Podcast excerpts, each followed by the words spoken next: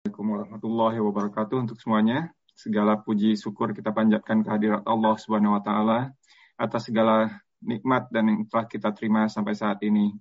Salawat serta salam semoga tercurahkan kepada Nabi kita Muhammad Sallallahu Alaihi Wasallam beserta keluarga, para sahabat dan para pengikutnya yang istiqomah hingga akhir zaman. Dan semoga kita semua termasuk ke dalam golongan yang demikian sahabat sekalian dan saudara dalam Islam di mana pun yang di mana pun berada, Ustadz Ahmad Susilo yang kami hormati. Assalamualaikum warahmatullahi wabarakatuh. Alhamdulillah kita bertemu lagi dalam kajian akhir pekan. Kali ini kita akan membahas topik jangan terpedaya dengan dunia yang merupakan tadabur dari surat At-Takasur. Sebelum kita mulai, uh, mungkin saya perlu ingatkan kembali agar videonya dimatikan dan mikrofonnya di mute selama kajian agar kita bisa fokus untuk mendengarkan kajian dari Ustadz Ahmad Susilo. Untuk pertanyaan-pertanyaan silahkan disampaikan ke admin Fabiola atau melalui WhatsApp dengan nomor plus 44 730 703 2030. Dan uh, saya juga ingin menyampaikan bahwa jadwal kajian online yang diadakan oleh Paduka dan materi-materi yang akan di-share di grup WhatsApp atau Telegram dengan grup info kajian. Informasi tentang grup dan uh, grup WhatsApp tersebut dan Telegram grup silahkan kontak admin Popi atau WhatsApp dengan nomor plus 44 730 703 2030. Uh, mungkin untuk mempersingkat waktu, Ustaz, silakan uh, dimulai untuk waktu dan tempat silakan dipersilakan. Jazakallahu khairan akhi. Bismillah. Assalamualaikum ورحمة الله وبركاته. الحمد لله رب العالمين حمدا كثيرا طيبا مباركا فيه كما يحب ربنا ويرضى. أشهد أن لا إله إلا الله وحده لا شريك له وأن محمدا عبده ورسوله لا نبي بعده. اللهم صل وسلم وبارك على محمد وعلى آله وأصحابه أجمعين ومن تبعهم بإحسان إلى يوم الدين أما بعد يا أيها الذين آمنوا اتقوا الله حق تقاته ولا تموتن إلا وأنتم مسلمون Ma'asyiral muslimin, saudaraku seiman, Bapak Ibu jamaah dari Majelis Taklim Paduka, khususnya di United Kingdom yang semoga dirahmati Allah, dan siapapun yang ikut bergabung pada kajian kita di Indonesia adalah sekarang masuk jam 7 lewat 40 lebih kurang. Waktu United Kingdom berarti sekitar jam 12 lewat 40 siang. Meskipun terjadi perbedaan waktu yang cukup signifikan, tetapi insya Allah semoga kajian yang akan kita uraikan nanti bisa membawa manfaat dan hikmah untuk kita semua menjadi bekal sebagai meningkat iman dan takwa kita. Dan insya Allah Semoga kelak Allah wafatkan kita semua dalam keadaan husnul khatimah. Salawat serta salam semoga terlimpahkan, tercurahkan kepada Rasulullah Sallallahu Alaihi Wasallam. Semoga tercurah kepada seluruh keluarga, sahabat, dan seluruh pengikutnya hingga yaumil akhir.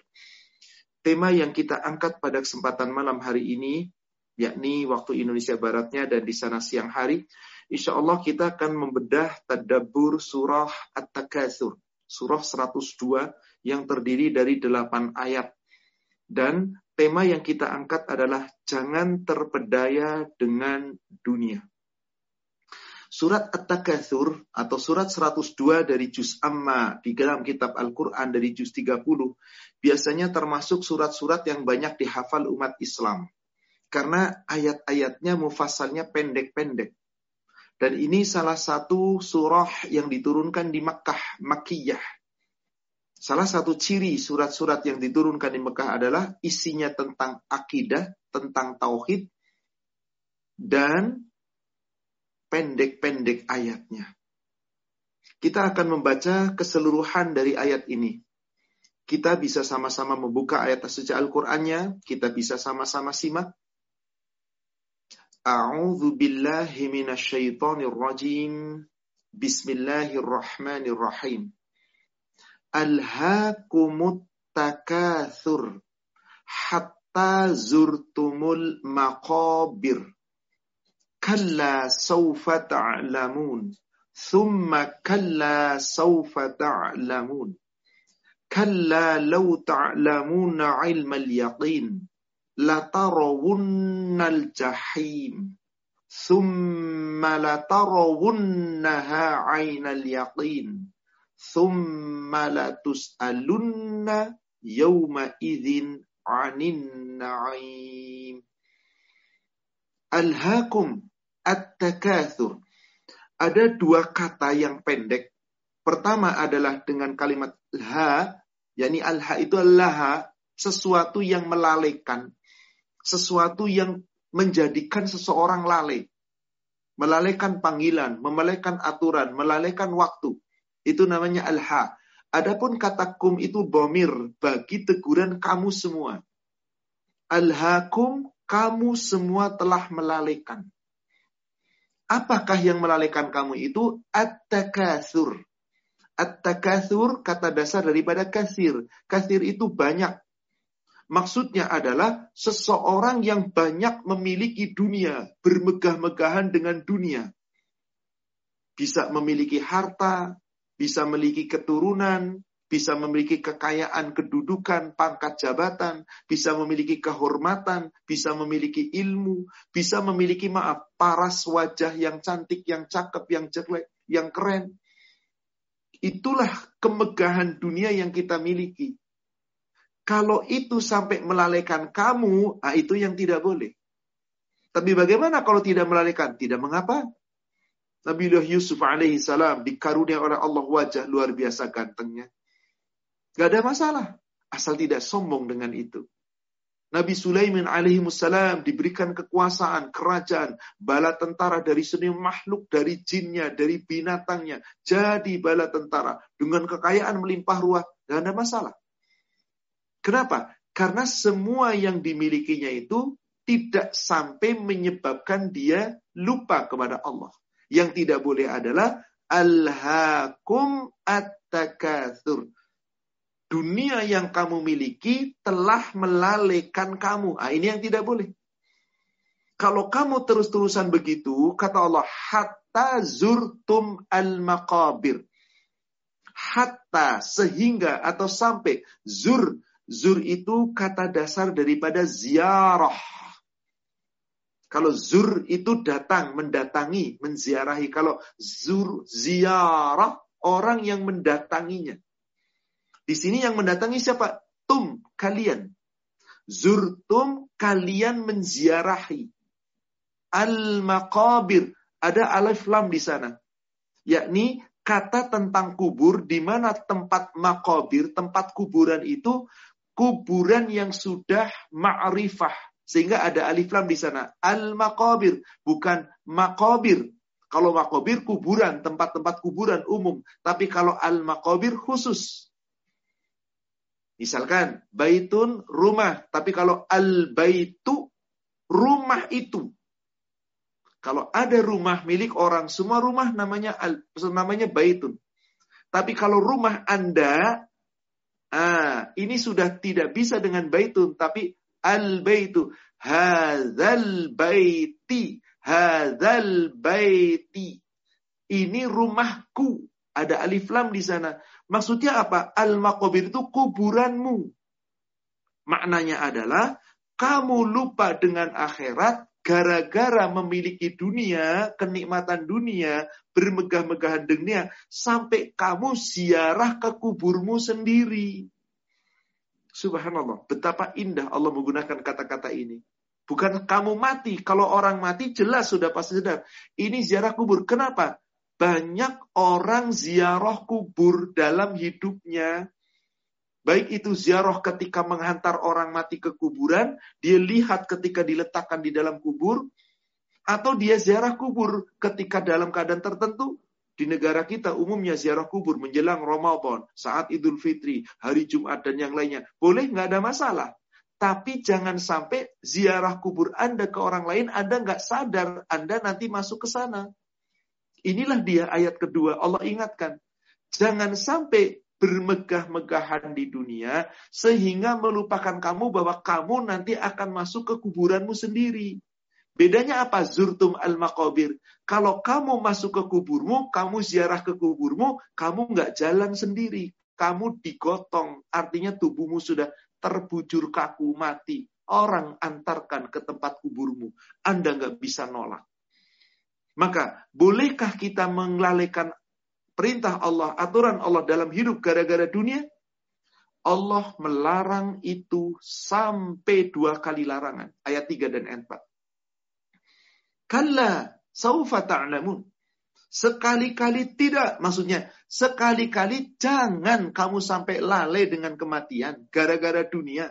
Jangan.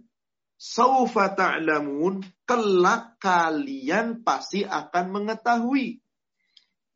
Apa sih yang kamu ketahui? Allah belum memberitahukan di sini. Di ayat 4 diulang lagi oleh Allah. Summa kemudian Kalla saufa ta'lamun. Jangan begitu. Jangan sampai kamu terperdaya dengan dunia gara-gara megahnya dunia yang kamu miliki. Saufa ta'lamun. Sekiranya kamu betul-betul mengetahui dengan pasti. Nanti kalau kamu betul-betul akan mengetahui, maka dikatakan di ayat yang kelima, Kalla law ta'lamuna ilmal yaqin. Sekali-kali tidak. Sekiranya kamu bisa mengetahui dengan ilmu yang yakin, mengetahui itu pertama dengan mata. Ah, mata lihat, namanya absor. Tapi kalau mengetahui tanpa pakai mata, itu bisa ilman, dengan ilmu bahwa ada seseorang matanya nggak lihat, tapi ilmunya memahami, berarti dia mengetahui, bukan melihat dengan absor. Kata Allah, jika kamu bisa mengetahui dengan ilmu yang yakin, la tarawunnal jahim. Benar-benar kamu akan melihat neraka jahim.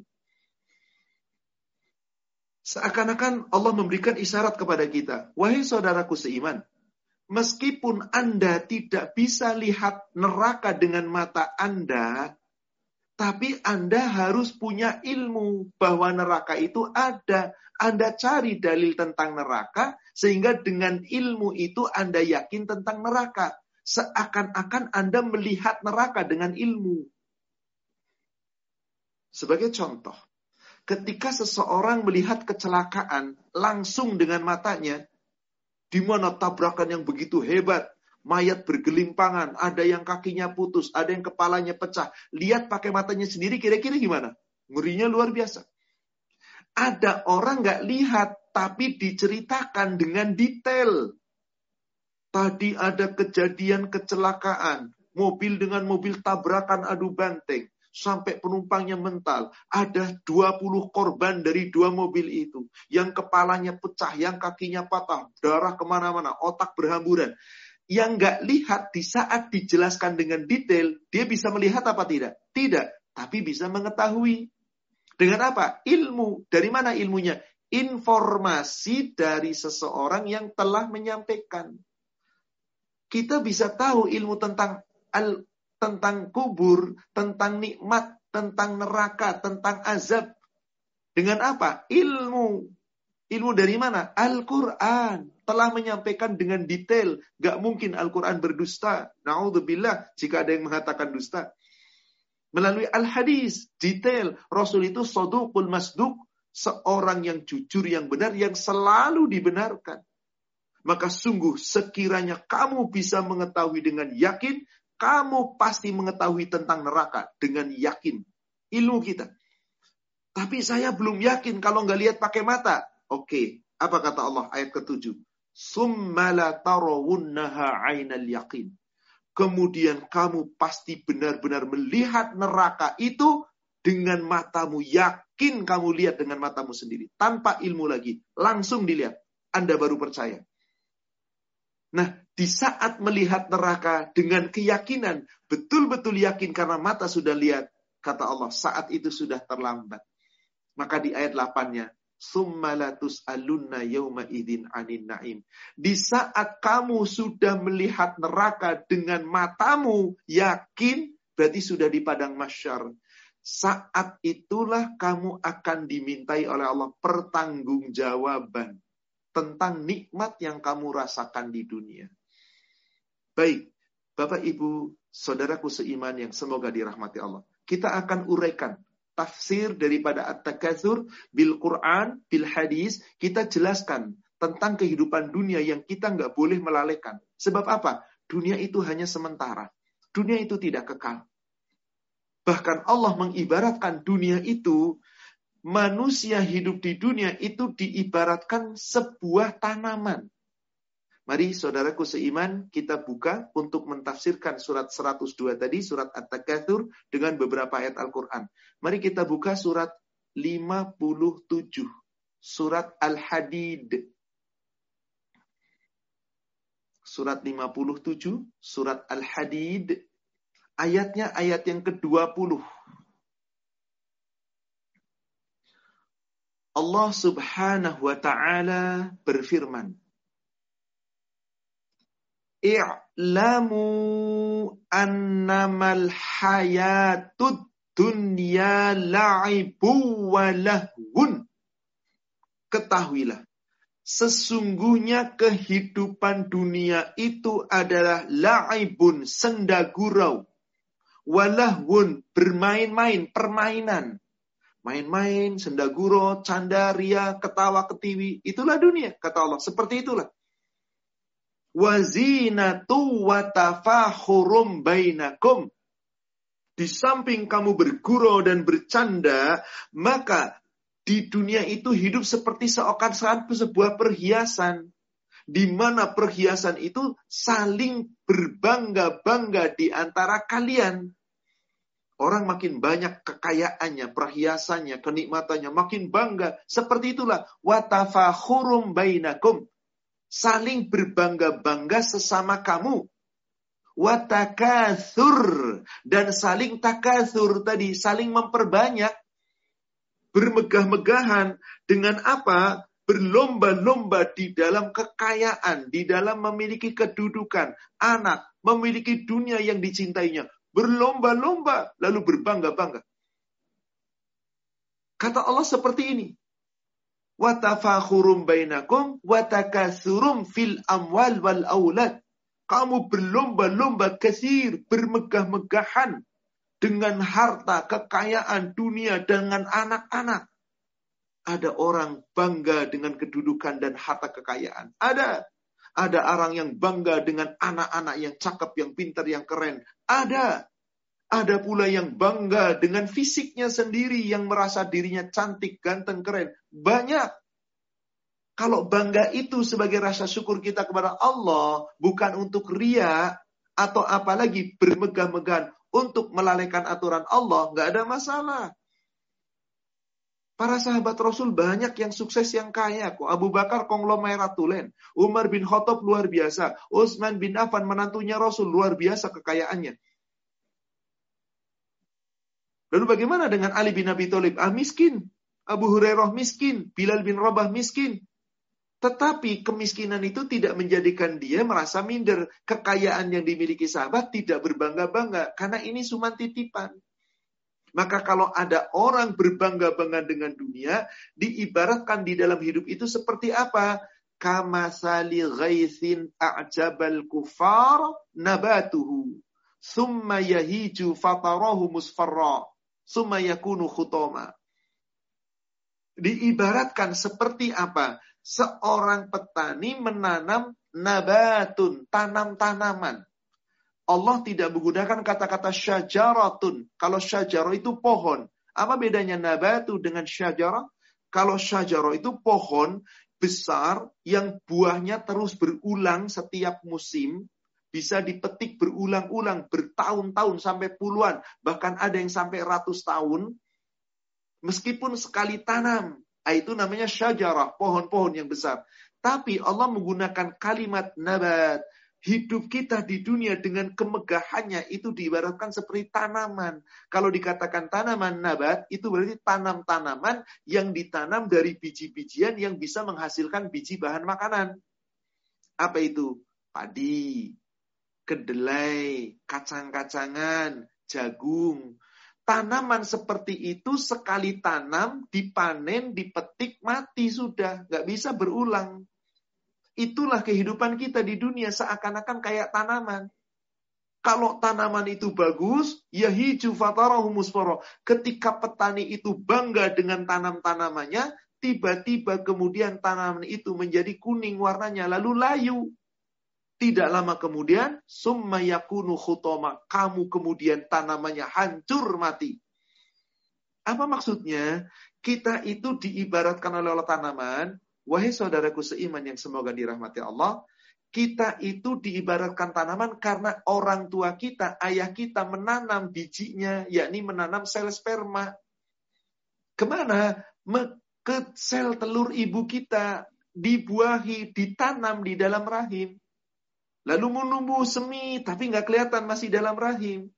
Begitu sudah sembilan bulan, lebih kurang keluar ke dunia, ah sudah mulai kelihatan nongol tubuh bibitnya diurus oleh orang tua kita, disiramnya dengan air susu, dengan makanan, dengan minuman, bertambah besar, makanannya bertambah terus, dididiknya terus, sampai kemudian mengagumkan orang tua kita. Kapan mulai mengagumkan? Ketika mulai kelihatan anak itu lincah usia-usia balita. Ketika sudah mulai anak-anak usia sekolah ketika remaja, ketika dewasa. Waduh subhanallah. Apalagi yang cantik, yang cakep, yang pinter, yang gemes. Wah luar biasa. Itulah manusia di saat itu mengagumkan. Kenapa? Karena memang Allah berikan kesempurnaan di dalam tubuh kita. Tapi ingat, untuk orang tua mengagumkan, bagi tanaman itu sendiri harus berbuah. Kita harus berbuah. Dan ingat, buah kita cuma sekali petik. Setelah itu tidak ada lagi. Kapan kita bisa memetik buah kita? Sepanjang kita hidup sejak balir sampai dicabut nyawa kita sebelum masuk ke liang kubur. Harusnya saat itu kita harus mulai petik hasilnya. Itulah fase menguningnya tanaman. Menguningnya padi yang harus dipetik. Sejak dewasa kita sampai dicabut yang hitungannya di dunia paling puluhan tahun. Tapi kalau dibandingkan waktu akhirat hanya beberapa saat, nggak sampai berjam-jam. Setengah jam saja belum tentu. Sesaat itulah tumbuh kita. Kalau Anda sempat memetik hasilnya, Anda tidak dilalaikan oleh dunia. Tapi kalau Anda tidak memetik hasilnya, seakan-akan Anda dilalaikan oleh dunia nanti tiba-tiba lagi lalai dengan dunia, summa yahiju fatarahu warnanya sudah menjadi itu kuning, kemudian layu, sudah mulai tua, tubuh uban, gigi rontok, kulit keriput, badan-badan sudah banyak pegel dan seterusnya, mata rabun, engsel-engsel persendian sudah kaku. Lama-lama summa yakunu khutama, kemudian khotam, mati. Demi Allah, semua hadirin, jamaah sekalian yang mengikuti kajian kita, yakin kita pasti mati. Tapi kita tidak tahu kapan kita mati. Itu yang menjadi persayangnya gitu. Coba kalau kita tahu mati kita kapan, gak mungkin kita mau bermegah-megah dengan dunia. Kita akan mempersiapkan untuk akhirat. Karena kita tidak tahu mati, itulah kita bermegah-megah dengan dunia. Maka begitu kita sudah mati, hancur, petani sudah ya gak ada apa-apanya lagi, hancur. Seperti itulah kita. Maka nanti di saat kita dimasukkan ke kubur, itulah gerbang pertama sebelum kita nanti sampai ke yaumil akhir. Perjalanan panjang di kubur, wallah Allah berapa tahun. Apa yang terjadi nanti di saat itu? Pada saat nanti dibangkitkan dari kubur, di yaumil akhir, Allah menunggu. Dua yang menunggu kita. Di ujung ayat 50 surat 57 ayat 20, apa yang menunggu kita? Wa fil akhirati azabun syadidun. Di akhirat nanti menanti siksa yang pedih yakni neraka. Wa maghfiratum minallah wa ridwan. Dan menanti pula ampunan dari Allah dan keridhaannya Allah. Ibu bapak pengen yang mana? Ketika dibangkitkan nanti dari kubur setelah kematian di akhirat pengen ditunggu oleh siksa neraka atau ditunggu oleh surga dengan rahmat dan ridhonya Allah? Saya yakin kita semua ngomong. Yang kedua Ustadz, kenapa sepanjang hidup kita belum berbuat maksimal untuk membekali diri? Anda pengen surga, tapi kenapa perbuatan Anda tidak menunjukkan seorang yang ingin masuk surga? Penyebabnya tadi, alhaakumut takatur. Karena kamu telah berbangga-bangga dengan dunia, bermegah-megah dengan dunia, ngumpulin banyak-banyaknya dunia, lalu akhiratnya kamu lupa. Kenapa penyebabnya? Sebab Anda memandang dunia itu indah. Padahal apa kata Allah di ujung ayatnya? Wa hayatud dunya illa mata'ul ghurur. Kehidupan dunia hanya kesenangan yang menipu. Kehidupan dunia hanya kesenangan yang hurur, yang memperdayakan. Kehidupan dunia nggak ada apa-apanya. Di sisi Allah. Cuman manusia saja mengira itu begitu hebatnya dunia. Makanya orang-orang yang melalaikan akhirat biasanya karena memandang dunia itu hanya dari kasat matanya, secara tampak matanya. Lihat dunia itu indah. Dia nggak pernah mikir akhirat. Sehingga tidak bisa mengetahui neraka dengan ilmu. Bahkan disampaikan kabar neraka nggak tergeming. Sampai na'udzubillah, ada seseorang berani nentang neraka. Sampai mengatakan apa? Saya bisa happy di neraka dengan teman-teman. Inna lillahi wa inna ilaihi roji'un. Coba disulut pakai rokok saja Anda. Happy apa tidak? Kenapa bisa mengatakan? Karena nggak pernah pakai ilmunya. Sehingga nggak sampai kepada iman. Silakan, Bapak Ibu perhatikan. Surat Ar-Rum, surat 30. Coba kita buka. Surat Ar-Rum, surat 30, ayat yang ketujuh dan ayat ke-8.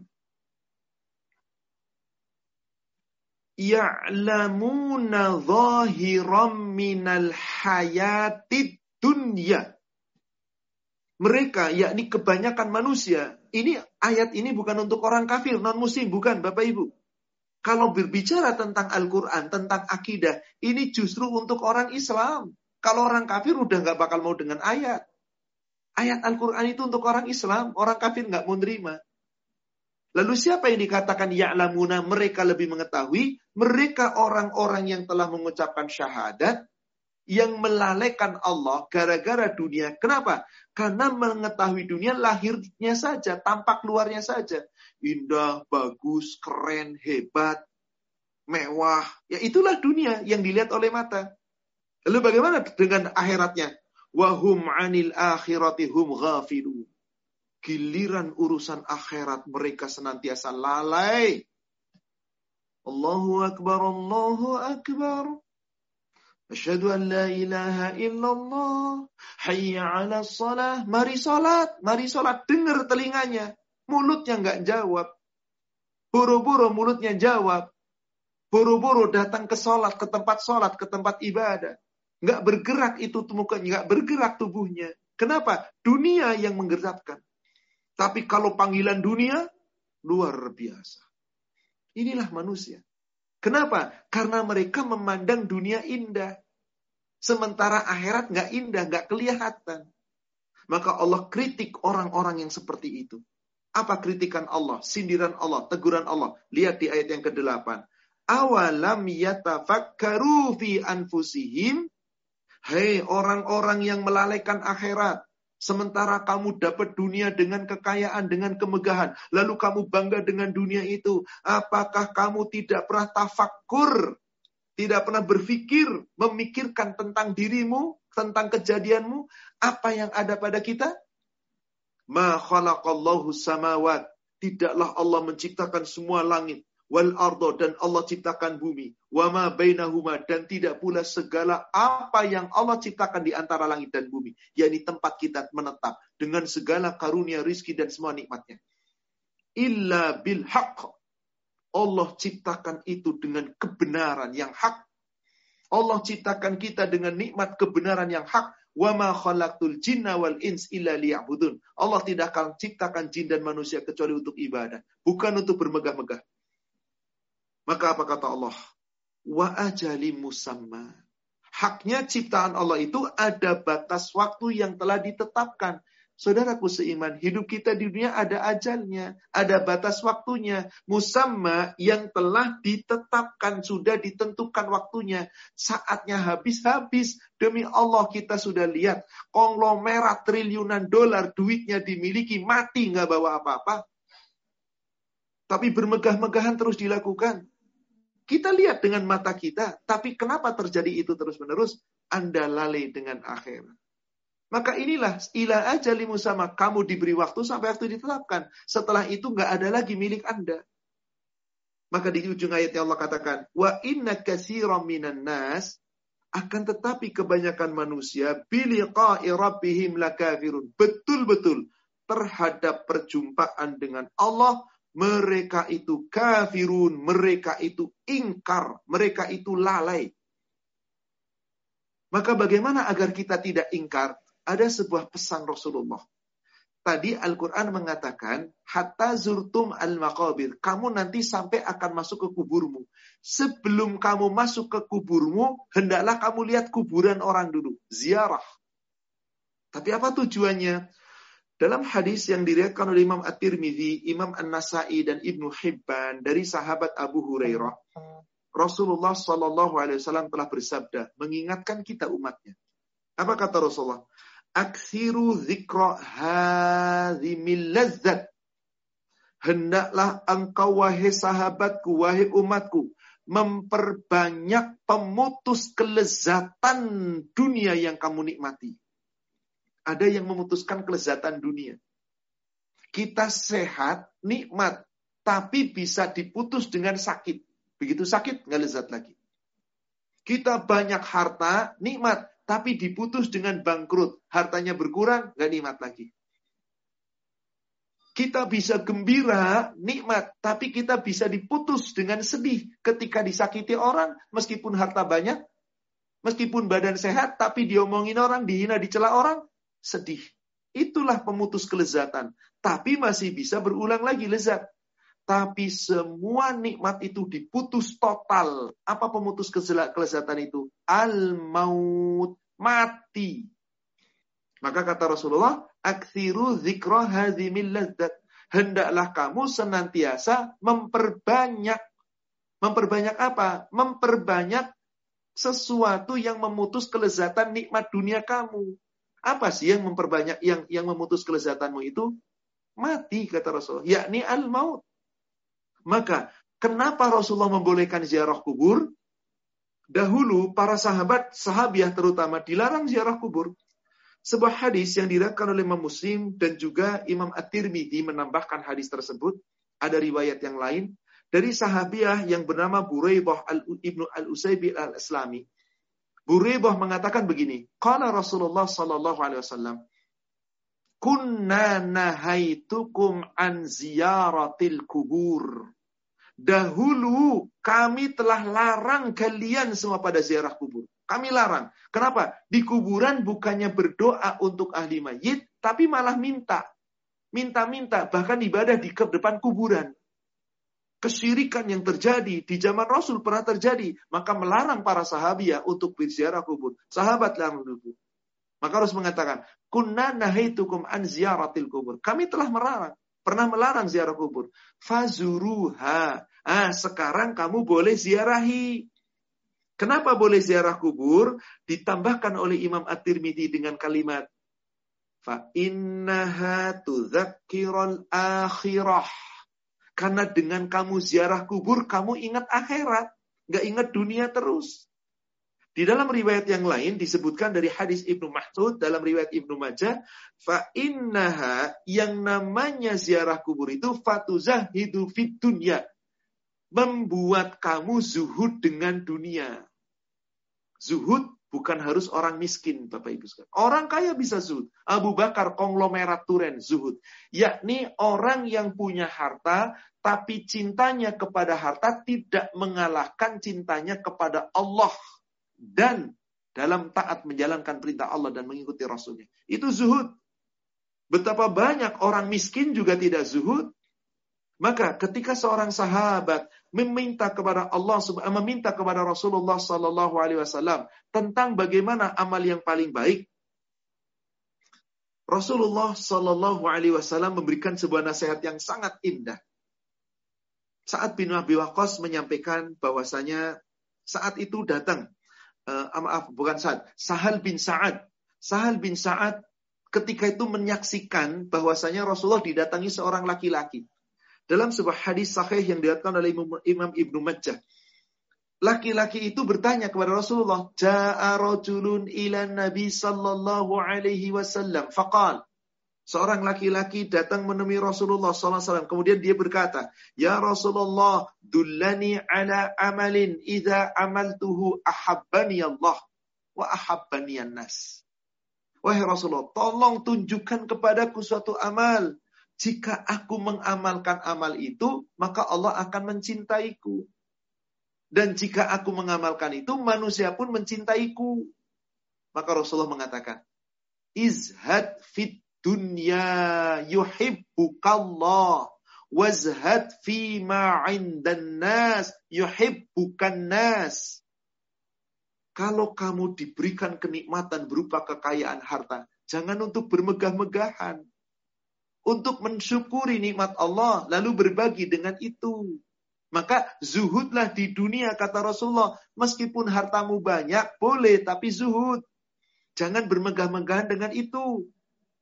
Yuhibbukallah. Kalau kamu zuhud di dunia, Allah pasti mencintaimu. Wazhad fima indanas. Tetapi sebaliknya ketika kamu mendapatkan tidak sebanyak yang ada pada manusia, kok manusia dapat banyak, kok aku ndak? Kadang-kadang ada orang berkata, saya kan sudah ngaji, saya sholat nggak pernah ditinggal, saya begini begitu. Kok pas-pasan hartanya, dia nggak pernah ngaji, jarang sholat. Kok melimpah ruah hartanya, jangan banding-bandingin. Sudah, itu urusannya Allah. Allah cuma perintahkan, wazhad fima indanas, kamu zuhud dengan apa yang telah dimiliki manusia. Urusannya dia dengan Allah. Kalau hartanya halal, bagus. Kalau hartanya haram, nggak ada gunanya. Yuhibbukan nas. Kalau kamu zuhud dengan apa yang ada pada manusia, pasti manusia cinta sama kamu. Sebuah hadis yang sangat mulia, sangat pendek, tetapi betapa ini menjadi rumus. Zuhud itulah yang menyebabkan kita tidak berbangga-bangga dengan dunia. Tapi apakah kita tidak boleh kaya? Boleh. Allah nggak pernah melarang kaya. Di dalam hadis yang lain yang diriwayatkan oleh Imam Muslim dari Sa'ad bin Abi Waqqas, Rasulullah Shallallahu Alaihi Wasallam bersabda. Saat bin Abi Waqqas mendengar Rasulullah Shallallahu Alaihi Wasallam bersabda. Hadis sahih riwayat Imam Muslim. Apa kata Rasulullah? Innallaha yuhibbul abdu. Sesungguhnya Allah sangat mencintai seorang hamba. Yuhibbul abda. Seorang hamba sangat dicintai oleh Allah. Hamba yang mana? Ghani yang kaya at-taqi yang bertakwa, wal khafi yang menyembunyikan amal dan kekayaannya. Maaf, bukan menyembunyikan untuk pelit, tidak. Maksudnya tidak pamer kepada orang lain. Gak ria. Jadi kekayaan boleh. Landasannya takwa. Ketakwaan dengan kekayaan, dia nggak akan bangga dengan harta. Dia akan ikhlas dalam beramal. Bahkan di beramal dia sembunyikan, nggak pengen dipuji orang lain. Karena khawatir ria. Hamba ini inilah yang zuhud. Bapak Ibu, jamaah sekalian yang semoga dirahmati Allah. Ketika seseorang kenapa tidak bisa berzuhud dengan dunia? Tadi karena Anda belum lihat neraka. Sekarang saya akan perdalam uh, surat At-Takatsur tadi. Coba tentang tadi teguran Allah dari ayat Kalla saufa ta'lamun, summa kalla saufa ta'lamun, kalla law ta'lamuna ilmal yakin, la tarawunnal jahim. Empat ayat ini kita bahas. Tadi larangan Allah. Kamu jangan begitu. Sekiranya kamu mengetahui.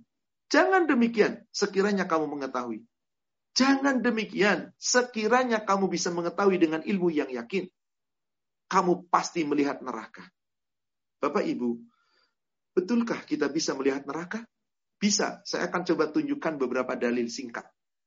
Pertama, para sahabat suatu ketika ba'da salat asar dalam hadis yang diriwayatkan oleh Imam Bukhari dari sahabat yang bernama Abu Hurairah. Hadis yang diriwayatkan oleh Imam Muslim yang menyampaikan hadis ini adalah Anas bin Malik. Setelah selesai sholat asar, Rasulullah menghadap kepada para jamaah. Kemudian Rasulullah mengatakan, Walladhi nafsi biyadik. Demi yang jiwaku digenggamannya. Maksudnya demi Allah yang selalu menggenggam jiwaku. Lau ra'aitu ma ra'aitu la dhahiktum qalila wa la bakaitum katsira. Sekiranya kalian wahai sahabatku telah melihat seperti yang aku telah lihat, kalian pasti akan banyak menangis dan sedikit tertawa. Kalian pasti banyak nangis dan sedikit tertawa. Abu Bakar sudah tahu persis apa yang dimaksud Rasul. Karena beliau pernah menyampaikan kepada Abu Bakar seorang. Maka saat Rasul menyampaikan itu di hadapan para jamaah, Abu Bakar nunduk. Terlihat air matanya berlinang. Lalu kemudian menetes. Umar bin Khattab melihat Abu Bakar menangis. Ikut menangis Umar bin Khattab. Para sahabat pun sampai suara tangisan seperti lebah. Pada nangis. Sahabat sadar apa yang dimaksud Rasul. Ada sahabat yang belum sadar yang dimaksud Rasul itu apa. Karena Rasul jedanya cukup lama. Demi Allah, demi jiwaku yang digenggamannya. Apabila kamu sudah lihat seperti yang telah aku lihat. Kamu banyak nangis, kamu sedikit ketawa. Rasul diem. Sahabat yang sudah paham langsung menangis. Yang belum paham bingung. Maka ada seorang yang bertanya, Kultu ya Rasulullah. Dia tunjuk tangannya lalu bertanya kepada Rasulullah. Ya Rasulullah, ma. Apa yang telah Anda lihat? Sementara kami belum lihat. Apa sih yang pernah Anda lihat? Sehingga Anda mengatakan kami banyak nangis. Sebab ada di antara kami yang sedikit nangis, banyakkan ketawa. Sementara Rasul banyakkan nangis daripada ketawa. Padahal sudah dijamin surga. Maka Rasulullah setelah mendapat pertanyaan itu menjawab begini. Walladhi nafsi biyadik. Kembali beliau bersumpah. Demi Allah. Demi yang jiwaku di genggamannya. Ini ra'aitun nar wal jannah. Aku benar-benar telah melihat neraka dan surga. Ketika Mi'raj, Rasul betul-betul diperintah, diperlihatkan bagaimana dahsyatnya siksa neraka. Langsung dengan matanya. Ustadz, apa bisa? Karena neraka belum ada. Gak usah kita protes. Allah yang maha benar, Allah yang maha tahu, Allah yang maha kuasa, mampu menunjukkan itu kepada Rasulnya. Dan Rasul telah menyampaikan kebenaran ketika Mi'raj. Hadis-hadis yang mutawatir, sahih. Apabila ada orang tidak percaya, tidak mengapa. Tidak ada masalah. Tidak ada rugi. Allah dan Rasulnya nggak pernah rugi. Manusia itu yang rugi. Rasul ketika mengatakan itu, demikian mengatakan, demi Allah, aku sudah lihat neraka dan surga. Maka Rasulullah susahnya dunia dan seisinya. Roh beliau miskin, beliau susah meskipun awalnya seorang konglomerat. Duitnya habis, hartanya habis untuk berjuang di jalan Allah. Sampai-sampai beliau sering sengsara, bahkan jarang makan kenyang tiap hari. Beliau merasa penderitaan dunia gak ada apa-apanya. Ditawari kekayaan harta dunia asal kembali kepada agama nenek moyang. Bagi Rasulullah, harta kekayaan dunia gak ada apa-apanya. Maka Rasulullah menderita di dunia, nggak ada masalah. Karena cuma sementara dibandingkan penderitaan neraka. Rasulullah bahagia di dunia pun nggak mau merasa bahagia banyak berlebihan. Nggak mau ditawarkan harta melimpah ruah. Karena sadar dunia cuma sementara. Ada yang lebih indah daripada dunia yaitu surga. Karena Rasul sudah melihat surga dan neraka, Rasul nggak pernah cinta dengan dunia. Nggak pernah sedih dengan dunia. Inilah Nabi kita. Lalu bagaimana dengan kita? Boleh jadi karena kita nggak pernah lihat neraka dan surga. Maka berat untuk meraih surga. Betul. Kenapa? Karena Rasul begini. Dalam hadis yang diriatkan oleh Imam Muslim dari Anas bin Malik, Rasulullah Shallallahu Alaihi Wasallam bersabda, "Khuffatil jannatu bil makari, wa khuffatin nar syahawat." Surga itu diliputi, dikelilingi sesuatu yang kamu benci, yang kamu nggak suka. Makari, kamu nggak suka. Wahufatinar bisyahawat. Sementara neraka itu dilingkupi hawa nafsu. Apa maksudnya? Seakan-akan begini. Masuk surga itu susah. Sementara masuk neraka itu gampang. Coba mau orang masuk neraka, nggak usah sholat, nggak usah ngaji, bermaksiat, korupsi, berbuat jahat, wah udah sesukanya aja, gampang. Happy di dunia, pasti neraka, dijamin. Tapi kalau masuk surga, Allahu Akbar. Bisyahawat. Apa namanya? Bil makari. Diliputi sesuatu kamu benci. Coba bayangkan seseorang untuk bangun. Sholat subuh pada waktunya. Itu luar biasa beratnya. Jangan subuh deh. Sholat duhur, sholat asal, sholat maghrib, sholat isya. Yang belum sampai Anda tidurnya. Untuk sholat tepat waktu. Awal waktu. Bahkan laki-laki kalau ada masjid, dekat masjid, ke masjid. Luar biasa beratnya. Tapi Anda kerja puluhan kilometer di Jakarta, di Indonesia, ada orang rumahnya di daerah Karawang, daerah Cikarang, daerah Bekasi, daerah Karawaci. Ke Jakarta kerja lebih dari 40 kilometer perjalanan. Ditempuh, bisa. Ke masjid, 500 meter nggak sampai. Nggak bisa. Kenapa? Alhaakumut takathur. Kamu telah melalaikan dunia ini. Melalaikan akhirat ini karena dunia dengan kenikmatan. Itulah dia yang Rasul katakan. Neraka diliputi sesuatu yang sesuai kamu inginkan dengan hawa nafsu. Sementara surga tidak. Maka sampai dalam hadis yang lain dikatakan bahwasanya Rasulullah mengibaratkan begini. Hadis riwayat Imam Bukhari dan Muslim dari Abu Hurairah. Rasul mengibaratkan ad-dunya sijnul mu'min. Dunia itu bagi orang beriman bagaikan sebuah sijin, penjara serba diatur, nggak bebas. Itulah. Bukankah orang beriman itu di dunia nggak bebas? Maksudnya nggak bebas, nggak bebas berbuat sesukanya. Ibadah aja diatur kok. Mau tidur juga diatur kok. Lagi ibadah, cara ibadah diatur. Agama yang sejak tidur sampai bangun lagi, usaha apa, pakai pakaian, buang air kecil, buang air besar, sampai maaf hubungan suami istri, cara makan, cara masuk kamar mandi, itu diatur pak. Kayak penjara serba ada aturan, gak bebas. Bagaimana kalau untuk orang-orang kafir? Wajannatul kufar.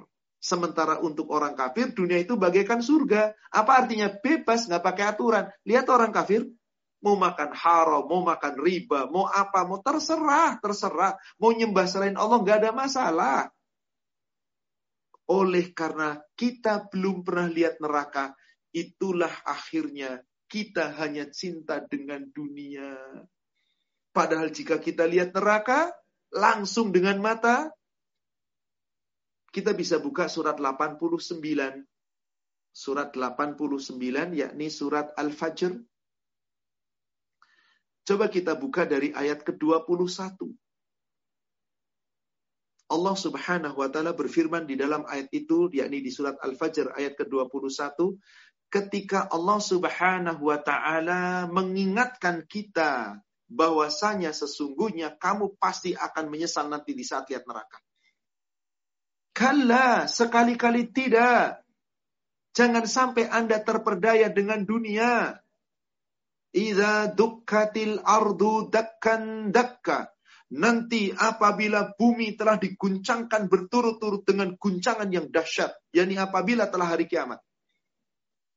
Wajah rabbuka wal malaku soffan soffa. Di saat nanti manusia dihancur luluhkan di dunia ini. Langit terbelah. Gunung berhancur berterbangan. bumi, matahari dan bumi dan bulan dibenturkan. Bintang berjatuhan kiamat kubro telah tiba. Semua muka bumi ini musnah. Manusia pun musnah. Lalu nanti dibangkitkan di padang masyar.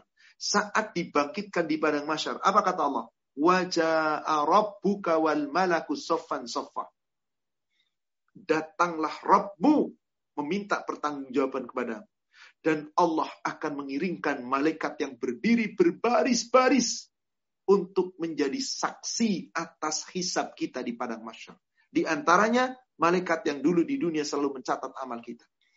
Saat itulah waji ayauma idim bi jahannam. Didatangkanlah pada hari itu neraka jahanam. Apa yang terjadi di saat manusia lihat neraka jahanam? Pakai mata loh itu. Karena sudah di akhirat. Yauma idhi yatadhakkarul insan wa anna lahu dhikra. Hari itu manusia sadar betul matanya lihat neraka. Maka tadi dikatakan, Summa la naha ainal yaqin.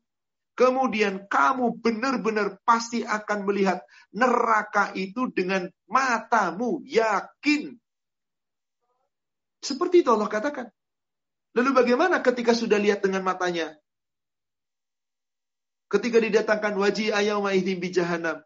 Yauma idzi yatadzakkarul insan wa anna lahu dzikra. Semua manusia itu sadar sesadar-sadarnya ada neraka itu tempat yang mungkin akan dimasukinya. Tapi kesadaran tentang kesalahan dan dosanya setelah melihat neraka itu tidak ada lagi gunanya. Apa sih yang diucapkan oleh mereka saat penyesalan itu? Satu kalimat. Yakulu ya laitani qaddamtu lihayati. Hanya itu penyesalan. Aduhai, celaka, celaka. Coba sekiranya ketika itu aku beramal untuk bekal kehidupan yang saat ini. Di ayat 24 ini jelas penyesalan yang gak mungkin bisa kembali lagi ke dunia. Kapan dia nyesal? Ketika sudah melihat neraka jahanam. Maka di saat orang-orang yang berdosa nanti bukan hanya orang kafir non muslim, semua orang yang mengingkari Allah, bahkan dari kalangan orang-orang yang telah beriman, tetapi dilalaikan dengan dunia, begitu lihat neraka, pasti dia akan terkagum-kagum dengan penyesalan. Bukan kagum indahnya, tetapi dia menyesal. Kita lihat surat yang lain, surat Al-Ahqaf, surat 46 ayat 20. Surat 46, surat Al-Ahqaf ayat 20.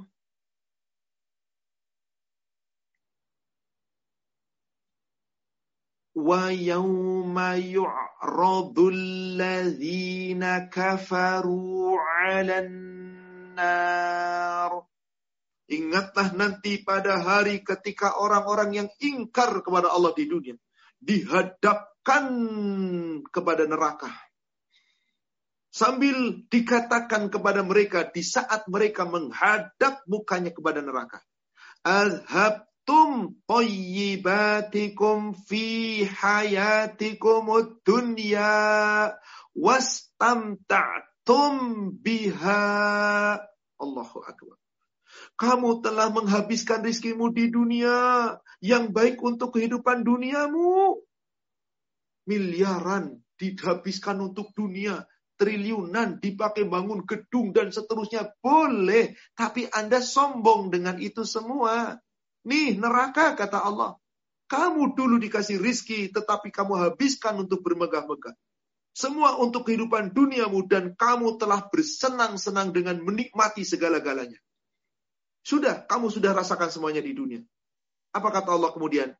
فَالْيَوْمَ تُجْزَوْنَ عَذَابَ الْهُونِ بِمَا كُنْتُمْ تَسْتَكْبِرُونَ فِي الْأَرْضِ Pada hari ini kamu dibalas dengan azab neraka yang menghinakan. Karena kamu di dunia sombong. Kamu menyombongkan diri di muka bumi. Bi ghairil haq tanpa kebenaran. Bahkan kamu sombong gara-gara kamu punya kemegahan dunia yang dimiliki. Tanpa pernah kamu mengikuti kebenaran. Allahu Akbar. Wa bima kuntum tuf tafsuqun. Dan disebabkan karena kamu senantiasa durhaka kepada Allah. Gara-gara dunia. Padahal manusia tahu itu salah. Tapi itulah hawa nafsu. Hawa nafsu. Maka ketika orang-orang itu betul-betul nanti diperlihatkan tentang neraka dan betul-betul sudah melihat neraka, siapa yang bisa menolongnya? Siapa yang bisa membantunya? Adakah orang bisa keluar dari neraka? Tidak, tanpa syafaat. Tapi yang penting kan kita sudah sahadat Ustadz. Yang penting nanti masuk ke surga juga setelah ke neraka. Anda yakin mampu tinggal di neraka meskipun sesaat. Kemudian setelah Allah tutup dengan summa la tarawunnaha ainal yakin di ayat ke-7. Di ayat ke-8-nya Allah berfirman, summa la tus'alunna yauma idin anin na'im. Kemudian sungguh benar-benar kamu akan ditanya nanti pada hari kiamat tentang nikmat yang Allah berikan kepadamu. Tidak ada satupun nikmat kecuali pasti akan ditanya. Dalam hadis yang diriakan oleh Imam Muslim hadis cukup panjang. Diceritakan dari Anas bin Malik. Juga diceritakan oleh Abdullah bin Umar. Ketika apa? Rasulullah pernah malam hari keluar rumah. Ba'da sholat isya dan sudah agak larut, biasanya Rasul sudah tidur di rumah, ternyata Rasul keluar dari pintu rumahnya. Begitu keluar dari pintu rumahnya, dilihatnya oleh Rasulullah setelah beberapa jalan maka Abu Bakar pun keluar dari pintu rumahnya.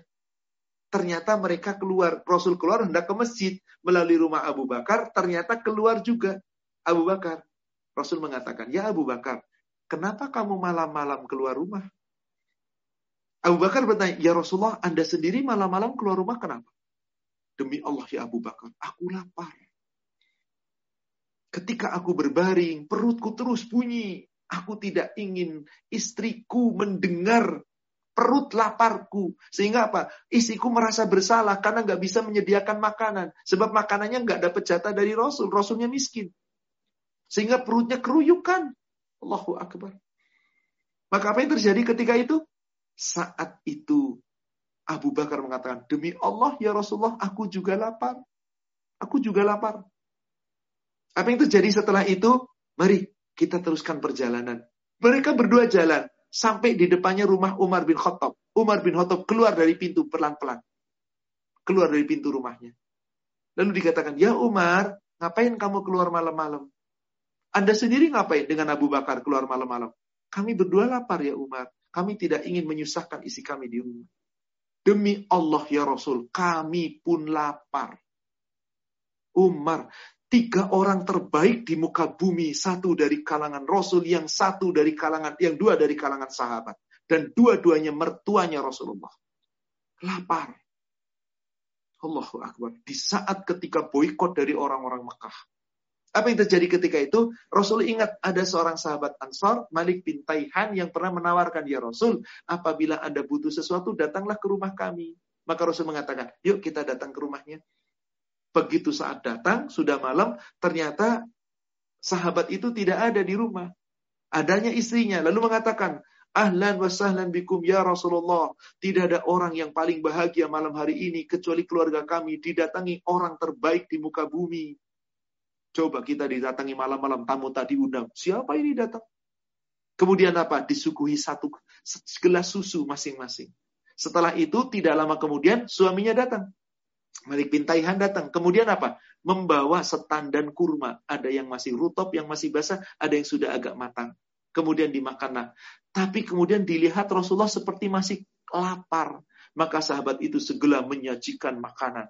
Yakni menyembelih kambing yang masih muda, Kemudian Rasul katakan, jangan yang punya susu, maksudnya jangan disembelih kambing betina. Kisahnya kemudian singkatnya disembelih, kemudian dinikmati mereka. Sampai Rasul makan kenyang. Abu Bakar kenyang, Umar kenyang. Setelah itu berpamitan, setelah Rasul mendoakan penghuni rumahnya dalam keberkahan. Apa kemudian setelah keluar dari rumah? Rasul mengatakan begini, demi Allah, kita bertiga keluar dari rumah kita lapar. Tapi kita sekarang keluar dari rumah sahabat kita, perut kita kenyang. Demi Allah, wahai Abu Bakar dan Umar, kenyang kita malam ini akan dimintai pertanggungjawaban. Ditanya oleh Allah nikmat kenyang kita. Ini nih saat ini. Berapa kali kita kenyang dalam sehari? Berapa banyak yang kita konsumsi? Semuanya itu summa latus alunna yauma idin anin naim. Kemudian sungguh kamu pasti akan ditanya pada hari itu tentang semua nikmat. Tidak satu pun nikmat kecuali pasti akan dimintai pertanggungjawaban. Semua itu nikmat loh yang dimintai pertanggungjawaban. Lalu bagaimana dengan dosa? Dengan perbuatan-perbuatan buruk? Bagaimana ketika dunia yang dikumpulkan begitu banyak? Dalam hadis yang diriwayatkan oleh Imam Ad-Darimi dari Anas bin Malik, Rasulullah Shallallahu Alaihi Wasallam sampai bersabda begini, tidak akan bergeser, la yazalu qadama abdi hatta tus'al arba' nanti di padang masyar tidak bergeser kedua kaki seorang hamba di padang masyar sebelum ditanya atas empat pertanyaan. Yang pertama, an umrihi fi ma'afna. Umurmu kamu habiskan untuk apa? Wa an ilmihi fima fa'ala. Ilmu yang kamu pelajari, kamu amalkan untuk apa? Wa an malihi min aina tasaba wa fima anfaqah.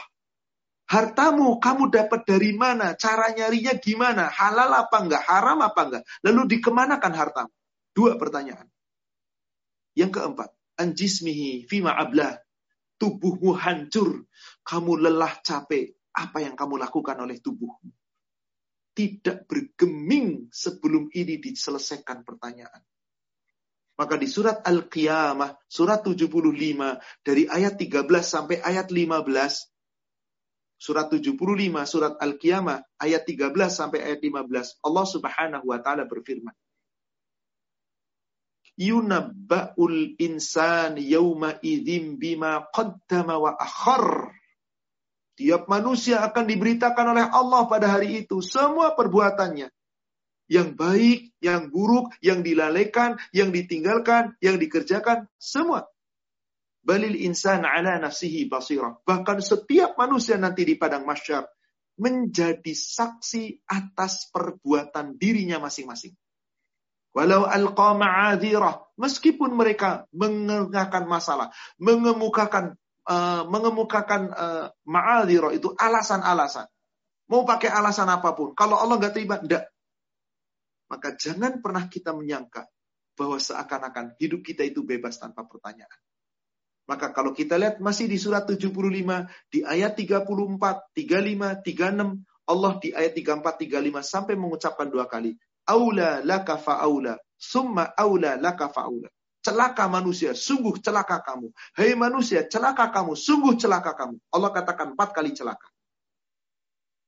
Siapa manusia yang celaka? Yang mengira tidak ada pertanggungjawaban di akhirat. Ayah sabul insan ayut seroka sudah. Di ayat 36-nya. Adakah manusia mengira bahwasannya nanti tidak akan dimintai tanggung jawab, dibiarkan begitu saja? Inilah tafsir dari surat At-Takatsur secara singkat. Dan inilah tadabbur kita dengan surat At-Takatsur. Di mana jangan Anda terpedaya dengan dunia. Kenapa? Dunia yang kita miliki sesungguhnya tidak kekal. Dunia yang kita miliki hanyalah sementara. Saya tutup dengan dua buah ayat Al-Quran, kemudian saya tutup dengan sebuah hadis, lalu setelah itu kita adakan tanya jawab. Ayat penutupnya, ayat pertama adalah surat Al-Kahfi. Surat 18 ayat 46. Coba kita sama-sama buka surat Al-Kahfi surat 18 ayat 46. Allah Subhanahu wa taala berfirman. Surat 18 surat Al-Kahfi ayat 46. Al-malu wal banuna zinah. Allah katakan zina. Zina itu perhiasan, keindahan hartamu, kekayaanmu, anak keturunanmu itu cuman perhiasan di dunia. Cuman perhiasan di dunia. Jadi apa artinya? Hanya dimiliki di dunia, bersendaguro, berhias, bernikmat-nikmat, ya sudah sampai situ. Zinatul hayatu dunia. Wal baqiyatu salihat khairun inda rabbik. Sementara baqiyatu salihat amal soleh yang kekal, yang kamu amalkan, yang kamu kerjakan, yang kamu terus-menerus sepanjang hidup kita mengamalkannya, itu lebih baik. Lebih kekal. Sawaban wa khairun amala. Sebagai bekal yang terbaik akibatnya untuk akhirat. Ayat ini jelas. Dunia dan seterusnya yang kita miliki. Dari harta kekayaan anak keturunan. Gak kekal. Kedua, surat An-Nahl ayat 95 dan ayat 96. An-Nahl surat 16, 95 dan 96. Allah berfirman, "Wala tashtaru bi'ahdillahi thamanan qalilah." Jangan kamu menjual perjanjianmu dengan Allah, yakni kalimat syahadat yang telah kamu ucapkan kamu akan tunduk pada Allah. Jangan kamu jual itu dengan dunia. Harga yang murah, harga yang sedikit. Samanan qalila. Dunia itu kecil, sedikit. Akhirat itu luar biasa. Maka orang-orang yang lebih cinta dengan dunia lalu meninggalkan akhirat, Allah ibaratkan menjual akhirat dengan harga sedikit. Innama indallah huwa khairul lakum in kuntum ta'lamun. Sesungguhnya yang ada di sisi Allah ampunan, pahala, rahmat, barakah. Puncak dari semua itu surga. itu lebih baik dan itu kekal. Lalu bagaimana yang kita miliki di dunia? Allah jelaskan di ayat 96-nya. Ma'indakum yanfad. Hai manusia, apa pun yang kamu miliki di dunia. Ada orang punya gaji pemain bola satu pekan 6 miliar. Hilang, nggak dibawa. Gak usah 6 miliar, 30 triliun satu pekan. Ambil. Yanfad, lenyap. Gak bakal kamu bawa. Wa ma'indallah bak. Yang ada di sisi Allah itulah yang kekal. Apa itu yang kekal di sisi Allah? Pahala, amal kebaikan, ibadah, sodakoh, ilmu yang manfaat. Semuanya ada di sisi Allah. Kekal.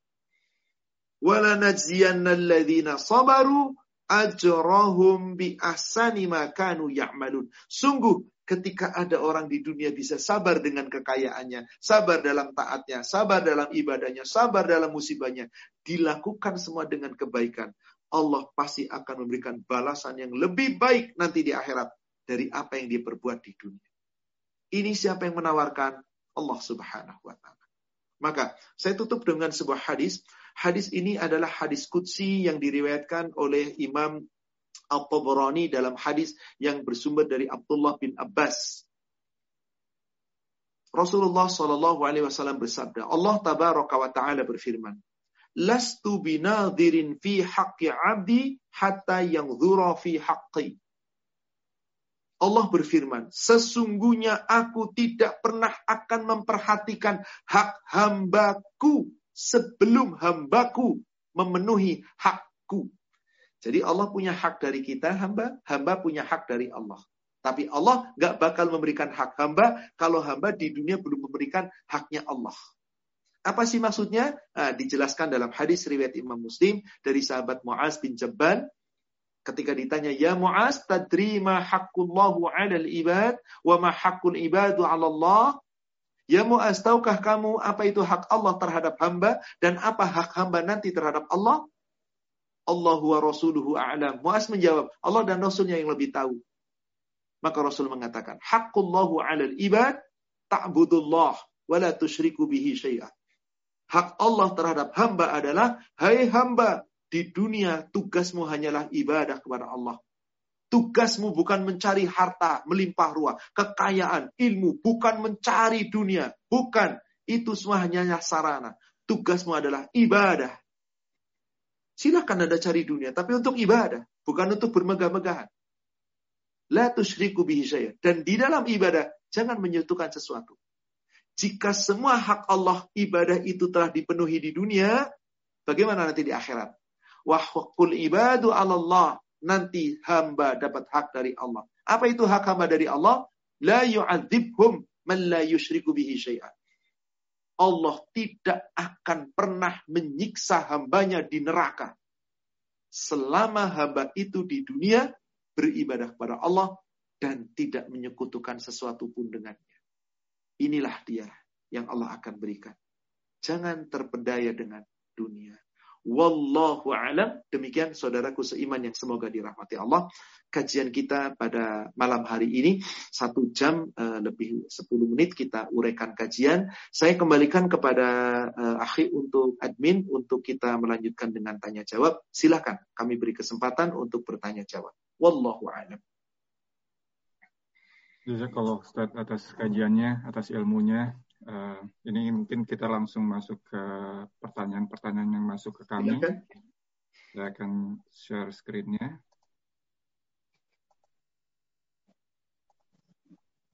Untuk yang pertama saya akan langsung bacakan ya Ustaz. Assalamualaikum Silakan. warahmatullahi wabarakatuh. Jika kita dilimpahkan harta dan setelah ditunaikan zakat atau sedekah dan amal lainnya, maka kita diharuskan untuk menggunakan harta kita dan tidak boleh disimpan karena nantinya akan dihisap.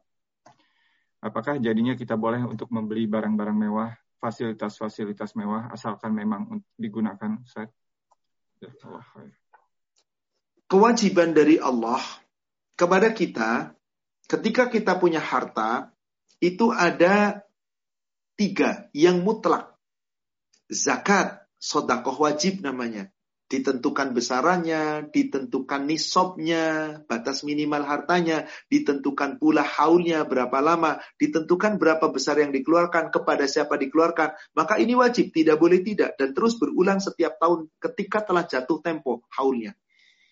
Kemudian yang kedua infak. Infak itu wajib, tapi tidak ditentukan besarannya. Tidak ada nisab, tidak ada haul, bebas kapan pun, tetapi wajib. Wajib kita infakkan. Sodakoh bebas kepada siapa saja tanpa ada mustahik. Kalau infak ada hak yang harus ditetapkan. Maka jika tiga ini telah ditunaikan, berarti harta kita sudah toyib, sudah bersih. Bolehkah kita gunakan untuk satu, disimpan harta kita? Boleh.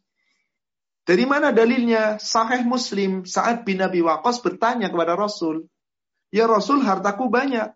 Aku rasa aku sakit, hendak meninggal. Bolehkah aku sodakokan berwasiat dengan hartaku seperti eh, bahkan dalam hadis muslim dikatakan tiga, dua pertiganya? Jangan. Setengahnya ya Rasul? Jangan. Sepertiganya ya Rasul? Boleh. Kenapa?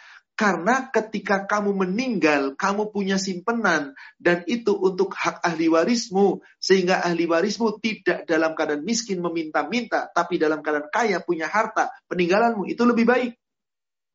Maka dari dalil inilah para ulama sepakat, jika kita mau menyimpan harta kita, batas maksimalnya dua per 3 harta. Karena sepertiganya boleh untuk dikeluarkan. Ada sebagian yang berkata demikian. Di antaranya pendapat Imam Syafi'i. Tapi sebagian ulama mengatakan tidak ada batasan pasti. Karena Rasul mengatakan itu karena saat bertanya saat itu.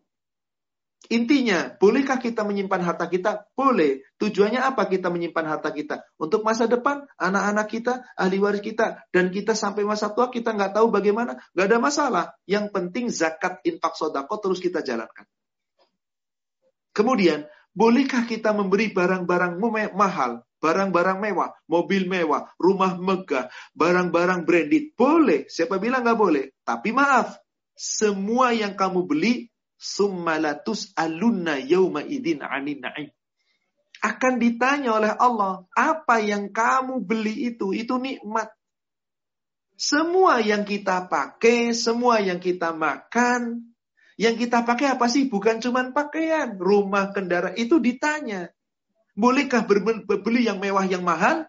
Ya boleh, itu Anda. Tetapi kata Allah, jangan. Di surat Al-A'raf, surat 7 ayat 31, Allah Subhanahu wa taala berfirman tentang pakaian. Pakaian itu yang kita pakai bukan cuma libas, ini bukan, tapi semua yang kita gunakan untuk hidup di dunia. Kan bukankah kendaraan kita pakai, rumah kita pakai, semua kita pakai? Ya Bani Adam, hai anak cucu Adam, khudhu zinatakum inda kulli masjid. Hendaklah kamu pakai pakaianmu yang indah setiap kamu masuk masjid. Jadi kita berpakaian indah boleh. Kenapa? Innallaha jamil, yuhibbul jamil. Innallaha jamil, yuhibbul jamal. Allah itu indah. Allah sangat mencintai segala sesuatu yang indah. Yang penting kamu jangan sombong. Jangan ria, jangan berbangga-bangga, jangan, jangan berlebihan. Maka di ujung ayat tadi surat surat 3 surat 7 ayat 31 wa kulu washrabu wala tusrifu. Kamu boleh makan, kamu boleh minum, tapi jangan berlebih-lebihan. Kamu boleh berpakaian, jangan berlebihan. Kamu punya mobil, jangan berlebihan. Contoh, Anda punya mobil harga 600 juta misalkan cukup. Tapi demi kebanggaan, karena duit Anda banyak, Anda beli harga mobil 2 miliar. Dipakai sama aja. Cuman setiap pakai hatinya berbunga-bunga. Biar kalau orang lihat, gue kan orang kaya. Ah, dosanya ketika riak tuh di situ tuh. Di samping kita beli barang mahal itu ditanya oleh Allah. Nanti tanya begini, Anda beri barang mahal sebanyak itu. Ketika Anda memberi orang-orang fakir, orang miskin, anak yatim, janda-janda, berapa yang kamu beli? Ah, nanti ditanya. Sumalatus alunna yawma idin. Kemudian kamu pasti akan ditanya. Sampai Rasulullah dalam hadis riwayat Imam Muslim dari Muaz bin Jabal mengatakan begini. Ya Muaz, demi Allah, kamu lihat gunung Uhud itu. Seandainya gunung Uhud itu jadi emas, bongkahan emas, demi Allah, saya tidak suka apabila pada hari ketiga masih ada padaku kecuali beberapa dinar yang aku bagikan untuk keluargaku.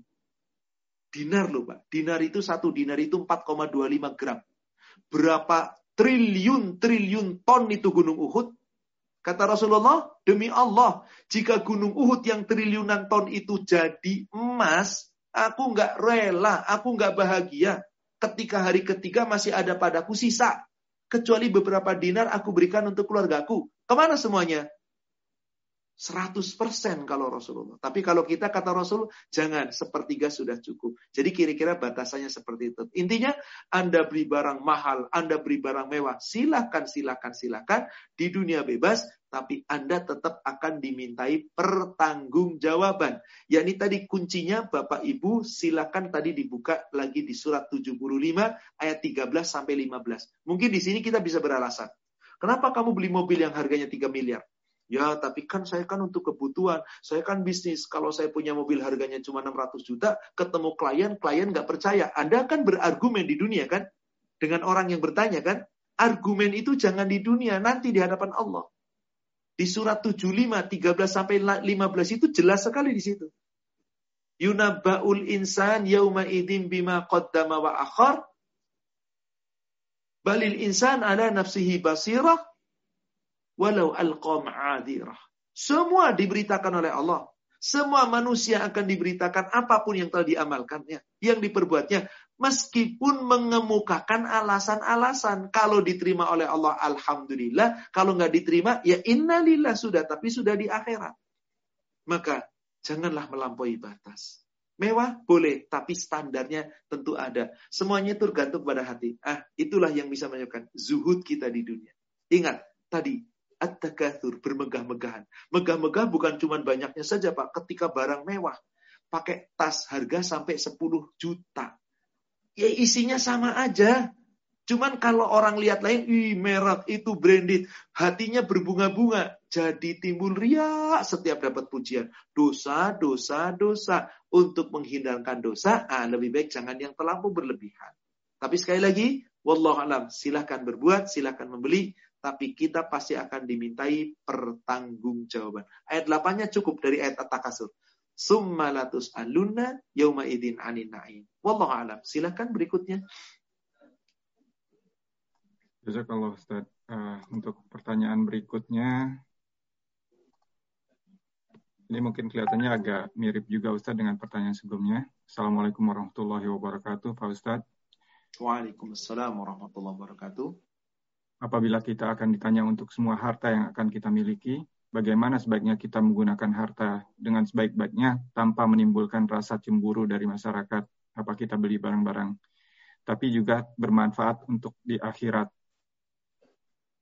Jadi, uh, tentang membeli barang-barang tentang membeli barang-barang tadi tentu sudah dijelaskan sekarang. Lalu bagaimana harta itu yang kita miliki? Karena semua akan ditanya. Saya sampaikan sebuah hadis dari Abu Hurairah hadis ini sahih riwayat Imam Muslim. Rasulullah Shallallahu Alaihi Wasallam bersabda, Yaqulul abdi mali mali mali. Seorang hamba senantiasa di dunia selalu sibuk dengan harta, harta, harta. Hartaku, hartaku, hartaku. Perhatikan kata Rasulullah. Innama lahu min mali min thalathin. Min thalathan sesungguhnya harta yang dimilikinya itu terbagi menjadi tiga. Min salatu. Hartanya terbagi menjadi tiga. Apa yang pertama? Satu, ma'akala fa'afna. Harta yang kamu makan, maka setelah kamu makan, afna, dibuang jadi kotoran. Aula bisa fa'abla, yang kamu pakai suatu ketika lusuh, apa yang dipakai? Mobil, kendaraan, tas, jam tangan, kacamata, bolpen, semua. Rumah, semua, semua. Fa'abla, suatu ketika lusuh, rusak, kamu buang. Kadang kamu ganti dengan yang baru. Kemudian apa lagi? Au fakotana. Yang kamu nafkahkan itu yang kekal. Contoh. Ada orang punya uang misal 100 juta. Dia makan dengan teman-temannya habis 10 juta, ditraktir sekali makan 10 juta. Tinggal berapa? Pasti kita jawab, masih tinggal sisa 90 juta. Betul? Kemudian, Dia beli pakaian, beli jam tangan, beli aksesoris, dia beli juga keluarganya. Dari 100 juta setelah dipakai 10 juta untuk makan, dia belanjakan 40 juta untuk traktir dan memberikan hadiah yang bagus-bagus. 90 juta diambil lagi 40 juta. Singgal berapa sisanya? 50 juta. Oke, betul. Kemudian setelah dia selesai masih di tangan 50 juta, di tengah jalan ketemu orang yang meminta sodakoh. Ketemu orang yang meminta untuk wakaf dan seterusnya. Sebagian dikasih 100 ribu, sebagian dikasih 500 ribu, sebagian 200 ribu. Sehingga total yang diberikan itu sejuta. 100 juta, diambil 10 juta, 90 juta. Diambil lagi 40 juta, tinggal 50 juta. Diambil lagi 1 juta, tinggal berapa sisanya Pak? Bu, menurut Bapak dan Ibu? Kalau ada yang menjawab tinggal 49 juta, Anda total salah. Kalau menjawab 40 juta, 49 juta, berarti matematika dunia. Tapi kalau kita belajar matematika Islam, menurut Rasul, tidak. Hartamu terbagi tiga. Yang kamu makan habis, dibuang jadi kotoran. Yang kamu pakai lusuh, diganti lagi yang baru. Kalau nggak yang diganti, kamu tinggalkan juga. Yang ketiga, kamu nafkahkan, kamu infakkan. Fakotana itu kekal. Jadi berapa sisa hartamu? Sejuta. Loh kok sejuta Ustadz? Itulah sisa yang kamu bawa sampai ke akhirat. Lalu 49 juta untuk apa? Wa ma shiwa dzalika fahuwa zahibun wa tarikuhu linas. Sisa yang 49 juta itu kamu tinggalkan di dunia, bukan kamu bawa, bukan milikmu lagi, ditinggalkan untuk manusia, maksudnya untuk ahli waris. Kalau begitu, anda nggak punya apa-apa. Maka Rasul perintahkan, apabila seseorang punya harta, ingin berwasiat, sebelum meninggal, segera berwasiat sebagai penambah kebaikan-kebaikan. Berapa batas maksimal kita berwasiat? Sepertiga dari harta kita. Wasiatkan untuk anu, anu, anu. Silahkan boleh. Intinya sekali lagi, silahkan Anda gunakan harta Anda sesuka Anda di dunia. Tapi semua yang kita perbuat akan dimintai pertanggungjawaban. Sebetulnya kebutuhan manusia itu sama. Yang beda itu apa? Kemauan. Kemauan. Coba lihat. Anda pakai tas harganya 100 ribu. Yang wanita bisa bawa lipstick, bisa bawa dompet, bisa masuk handphone, dan seterusnya. Katakanlah jangan 100 lah, terlalu murah. 500 ribu. Sama kan isinya? Gedenya ukurannya sama. Bentuknya sama. Modelnya sama. Warnanya bisa sama. Tapi kalau dilihat mereknya, beda. Ada yang beli 10 juta. Berarti 20 kali lipat. Sama ukurannya. Isinya sama. Di mana bedanya? Hati Anda berbunga-bunga ketika Anda pakai tas itu. Sehingga apa? Satu, boleh jadi ingin lihat dipuji oleh manusia. Dua, dia senang ketika dipuji oleh manusia. Tiga, dia sedih ketika nggak ada yang muji. Nah, itu beratnya Pak di sana Pak. Tapi kalau Anda beli tas 10 juta tanpa pengen ria apa pun, hanya supaya bisa awet, saya senang modelnya, lalu Anda betul-betul ikhlas dan sodakoh Anda jauh lebih besar dari 10 juta tas Anda, Bismillah, semoga Allah akan terima. Tapi rata-rata nggak begitu. Itulah dia beratnya. Kenapa?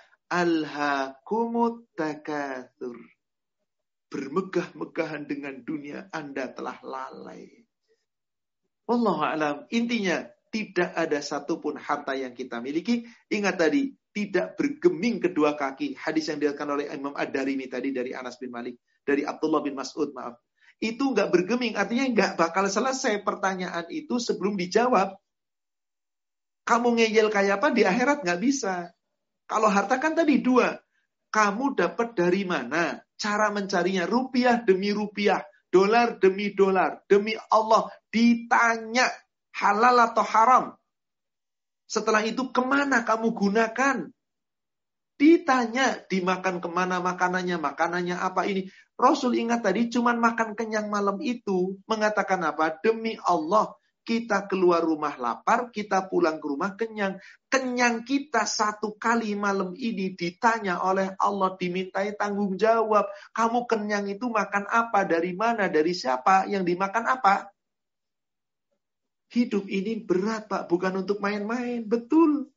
Apakah Allah ciptakan kita sendagurau? Enggak.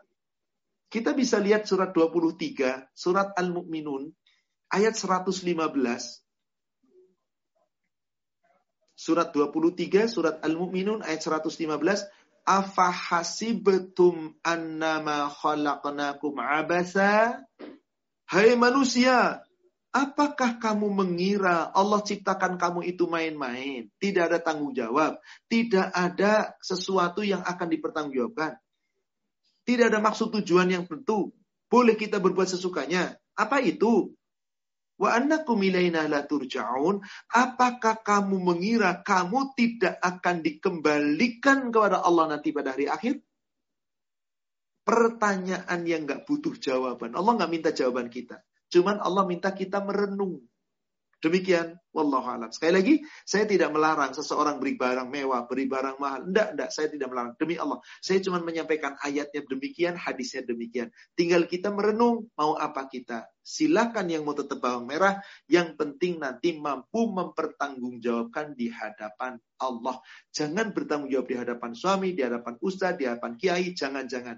Tapi bertanggung jawablah nanti di hadapan Allah. Wallahu a'lam.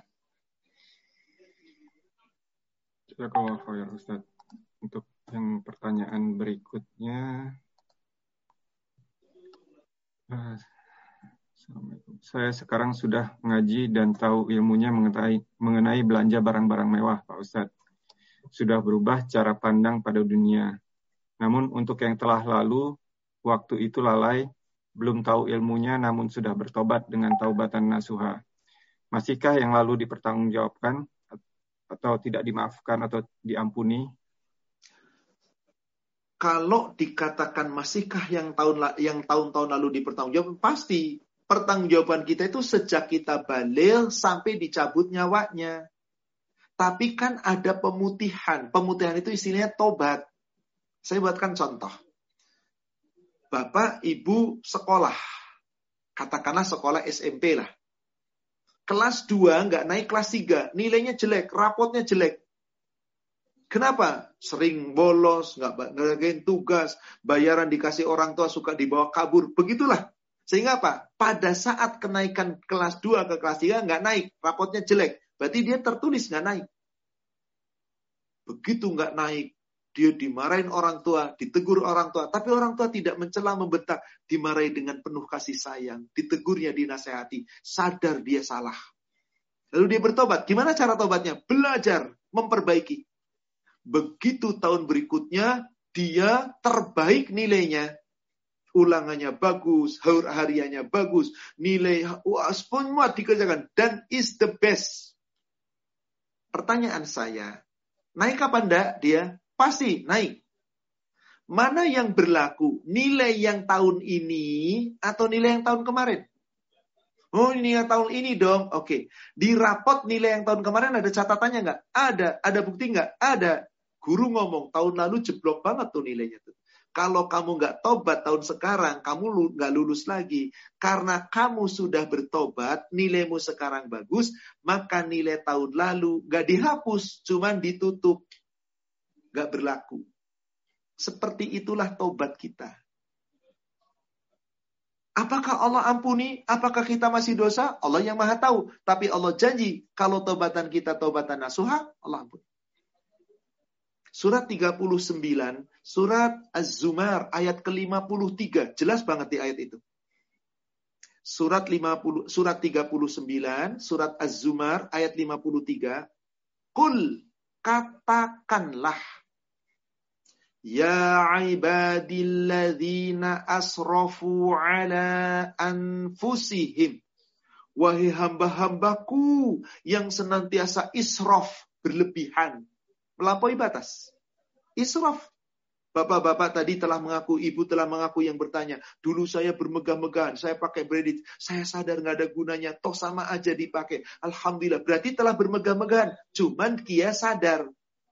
Allah katakan di ayat itu, Alladzina asrafu anhusum. Orang yang telah israf. Melampaui batas pada diri-diri mereka sendiri. La taqnatu min rahmatillah. Jika kamu mau bertobat, kamu jangan putus asa dari rahmat Allah. Apa kata Allah? Inna Allah yaghfiru dhunuba jami'a. Allah mengampuni dosamu yang lalu semuanya. Diampuni oleh Allah. Innahu huwal rahim. Allah itu maha pengampun lagi maha penyayang. Yang penting kita memperbaiki diri. Itulah kasih sayang Allah yang sangat kita butuhkan. Setiap hambanya mau bertobat, Allah ampuni. Dan ini janji Allah. Bahkan ini sudah Allah tetapkan di kitab Lauhil Mahfuz. Dicatat oleh Allah. Kata Allah, ditulis. Janji yang gak mungkin dirubah. Surat 6, surat Al-An'am, ayat yang ke-54 surat 6, surat Al-An'am ayat 54. Di situ Allah berfirman masih tentang taubat tadi. فَإِذَا جَاءَكَ الَّذِينَ يُؤْمِنُونَ بِآيَاتِنَا فَقُلْ سَلَامٌ عَلَيْكُمْ Apabila ada orang-orang yang benar-benar beriman kepada ayat-ayat kami, maka apabila kamu berjumpa, ucapkan salam. Assalamualaikum. Salam. Saling mendoakan. Perhatikan lanjutan ayatnya kata barabbukum ala nafsihir rahmah. Allah Rabbmu Tuhanmu sudah menulis, sudah menetapkan atas dirinya, janji dirinya sendiri. Allah janji sama kita umatnya, makhluknya. Rahmah, Allah punya kasih sayang. Apa kasih sayang Allah?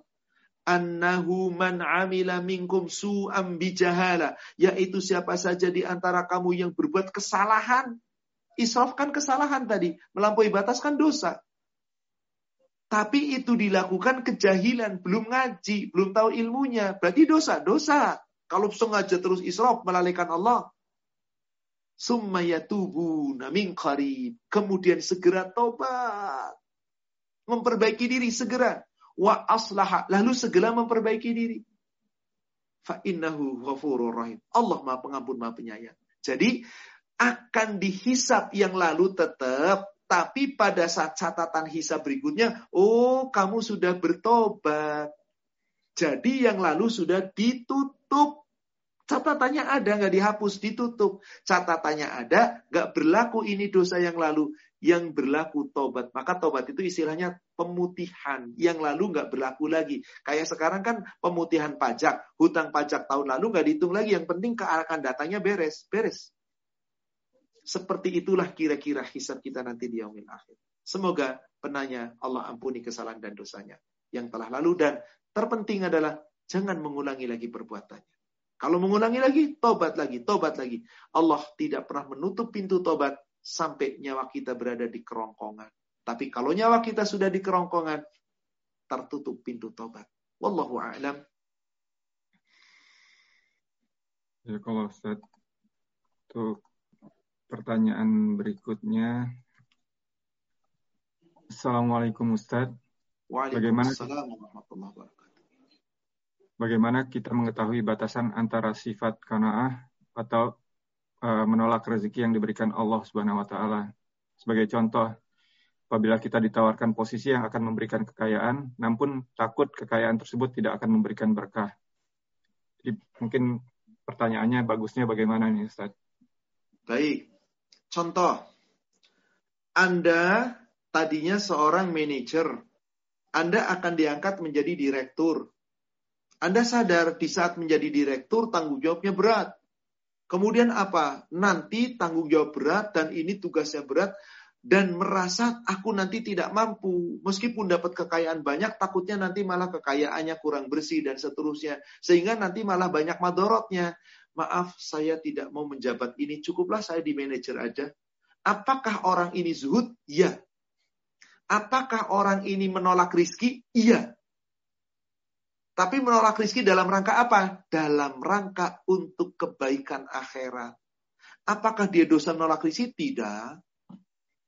Tidak. Menolak rizki itu tidak berdosa. Kecuali rizki yang diberikan secara langsung tanpa sebuah proses. Jangan ditolak, sombong Anda. Apa maksudnya? Contoh. Dalam hadis yang diriwayatkan oleh Imam Muslim dari Salim bin Abdullah, dari bapaknya, dari datunya. Salim bin Abdullah itu Salim anaknya Abdullah bin Umar, berarti kakeknya Umar bin Khattab. Suatu ketika Umar bin Khattab dikasih hadiah oleh Rasulullah Sallallahu Alaihi Wasallam, sadaqah. Apa kata Umar? Ya Rasulullah, berikan saja kepada orang yang lebih fakir dari saya. Kenapa? Karena Umar pernah mendengar Rasulullah bersabda, barang siapa yang membantu saudaranya kemudian menerima hadiah, maka hadiah itu bisa jadi riba. Kalau membantunya dalam rangka ingin mendapatkan, berarti kan namanya riswa, suap penyuap, riba. Maka kalau nolong saudaranya diberi hadiah, jangan. Rupanya Rasulullah pernah ditolong Umar bin Khattab ketika Umar bin Khattab memungut zakat. Ada haknya Umar. Tetapi ketika itu Umar dikasih sodak oleh Rasul. Terimalah ya Umar. Enggak ya Rasulullah, berikan saja kepada yang lebih fakir. Nolak kan? Kata Rasulullah, ya Umar, jangan kamu tolak pemberian seperti ini. Maka sesuatu pemberian yang diberikan sebagai rizki kepadamu tanpa pernah kamu meminta-minta, kamu mengharap-harap, dan kamu tidak rakus menerimanya, terimalah. Kamu gunakan untukmu boleh, kamu simpen untuk dirimu dan keluargamu boleh. Kamu hadiahkan lagi kepada orang lain boleh. Tapi kalau kamu berharap menerima sesuatu, meminta sesuatu, jangan kamu terima. Itu namanya meminta-minta. Nanti jadi bara api neraka. Kalau Bapak itu kan bukan terima rizki secara langsung, kedudukan. Betul, itu menyebabkan rizki lebih. Tapi berpikir, kedudukan ini nanti aku gak mampu tanggung jawabnya di akhirat. Bagaimana? Kenapa? Pemimpin itu makin tinggi, pemimpin lebih berat. Maka Rasul mengatakan, jangan pernah kamu berikan jabatan pemimpin kepada orang yang meminta jadi pemimpin. Tapi kamu berikan kepada orang yang tidak meminta. Cuma zaman sekarang gak ada orang gak meminta. Ya sudah, kata Rasul, apabila orang itu punya kecakapan, pilihlah jadi pemimpin. Anda merasa kurang cakap jadi pemimpin, tanggung jawabnya berat. Sadar Rasulullah mengatakan, tiap-tiap kita itu kulum ri'imra'un. Setiap kita pemimpin akan dimintai pertanggungjawaban pemimpin tertinggi dan seterusnya sampai kamu bertanggung jawab terhadap dirimu sendiri. Saya takut nanti nggak mampu mengolah uang dengan baik. Saya sekarang kira-kira sudah cukup. Saya tidak terima jabatan itu, menolak jabatan halal. Gak ada masalah. Itu bukan orang tidak bersyukur, keliru. Kalau orang tidak bersyukur itu apa? Dia dapat harta, nggak cukup. Yuh, kenapa segini ya? Pontang panting nyari duit cuma segini. Ah ini namanya nggak bersyukur. Dikasih hadiah tanpa pernah ada meminta. Lalu dikasih ditolak. Namanya nggak bersyukur. Tapi kalau suatu jabatan itu kan ada sesuatu yang menyebabkan nanti lain. Maka daripada kita nanti tahu madorotnya lebih besar. Mimbabi darurah la darara dirar berlaku hukum. Apabila kamu takut nanti terjadi kerusakan yang lebih besar, mendingan kamu nggak terima. Biarlah kerusakan yang kecil, saya nggak mau terima. Tapi Ustadz yang terima itu nanti lebih jelek dari saya. Tanggung jawabnya dia dengan Allah. Bukan tanggung jawab Anda. Wallahu a'lam. Demikian. kalau khairan Ustaz. Wa iya. Untuk pertanyaan berikutnya. Assalamualaikum Ustaz. Bagaimana Bagaimana dengan pakaian tas dan sepatu yang selama ini kita punya lumayan banyak untuk digunakan pergi? Lalu masa pandemi sudah banyak yang tersimpan saja kurang begitu terpakai. Apakah sebaiknya diberikan kepada orang karena itu akan diminta pertanggungjawaban juga? Dan berapa lama batas waktu pakaian tersebut tersimpan sampai dianggap harus disedekahkan? Jazakallah khairan Ustaz kalau dihitung-hitung secara syar'i rumusan berapa yang harus ini tidak ada sebetulnya. Contohnya gini, Anda punya sepatu tujuh pasang. Kaki Anda satu, kenapa sepatunya tujuh? Iya Ustadz, saya itu kalau berangkat kerja hari Senin, hari Selasa pakai sepatu yang ini. Saya pakaiannya warnanya ini, saya matching. Serabu Kamis begini-begini. Kalau untuk olahraga sepatunya ini. Kalau mau ke undangan sepatunya ini. Makanya saya punya tujuh. Halal, silakan boleh. Nanti tanggung jawabkan di hadapan Allah. Asal tidak berlebihan secara harga. Jumlah tujuh, memang kebutuhannya tujuh, ya tujuh.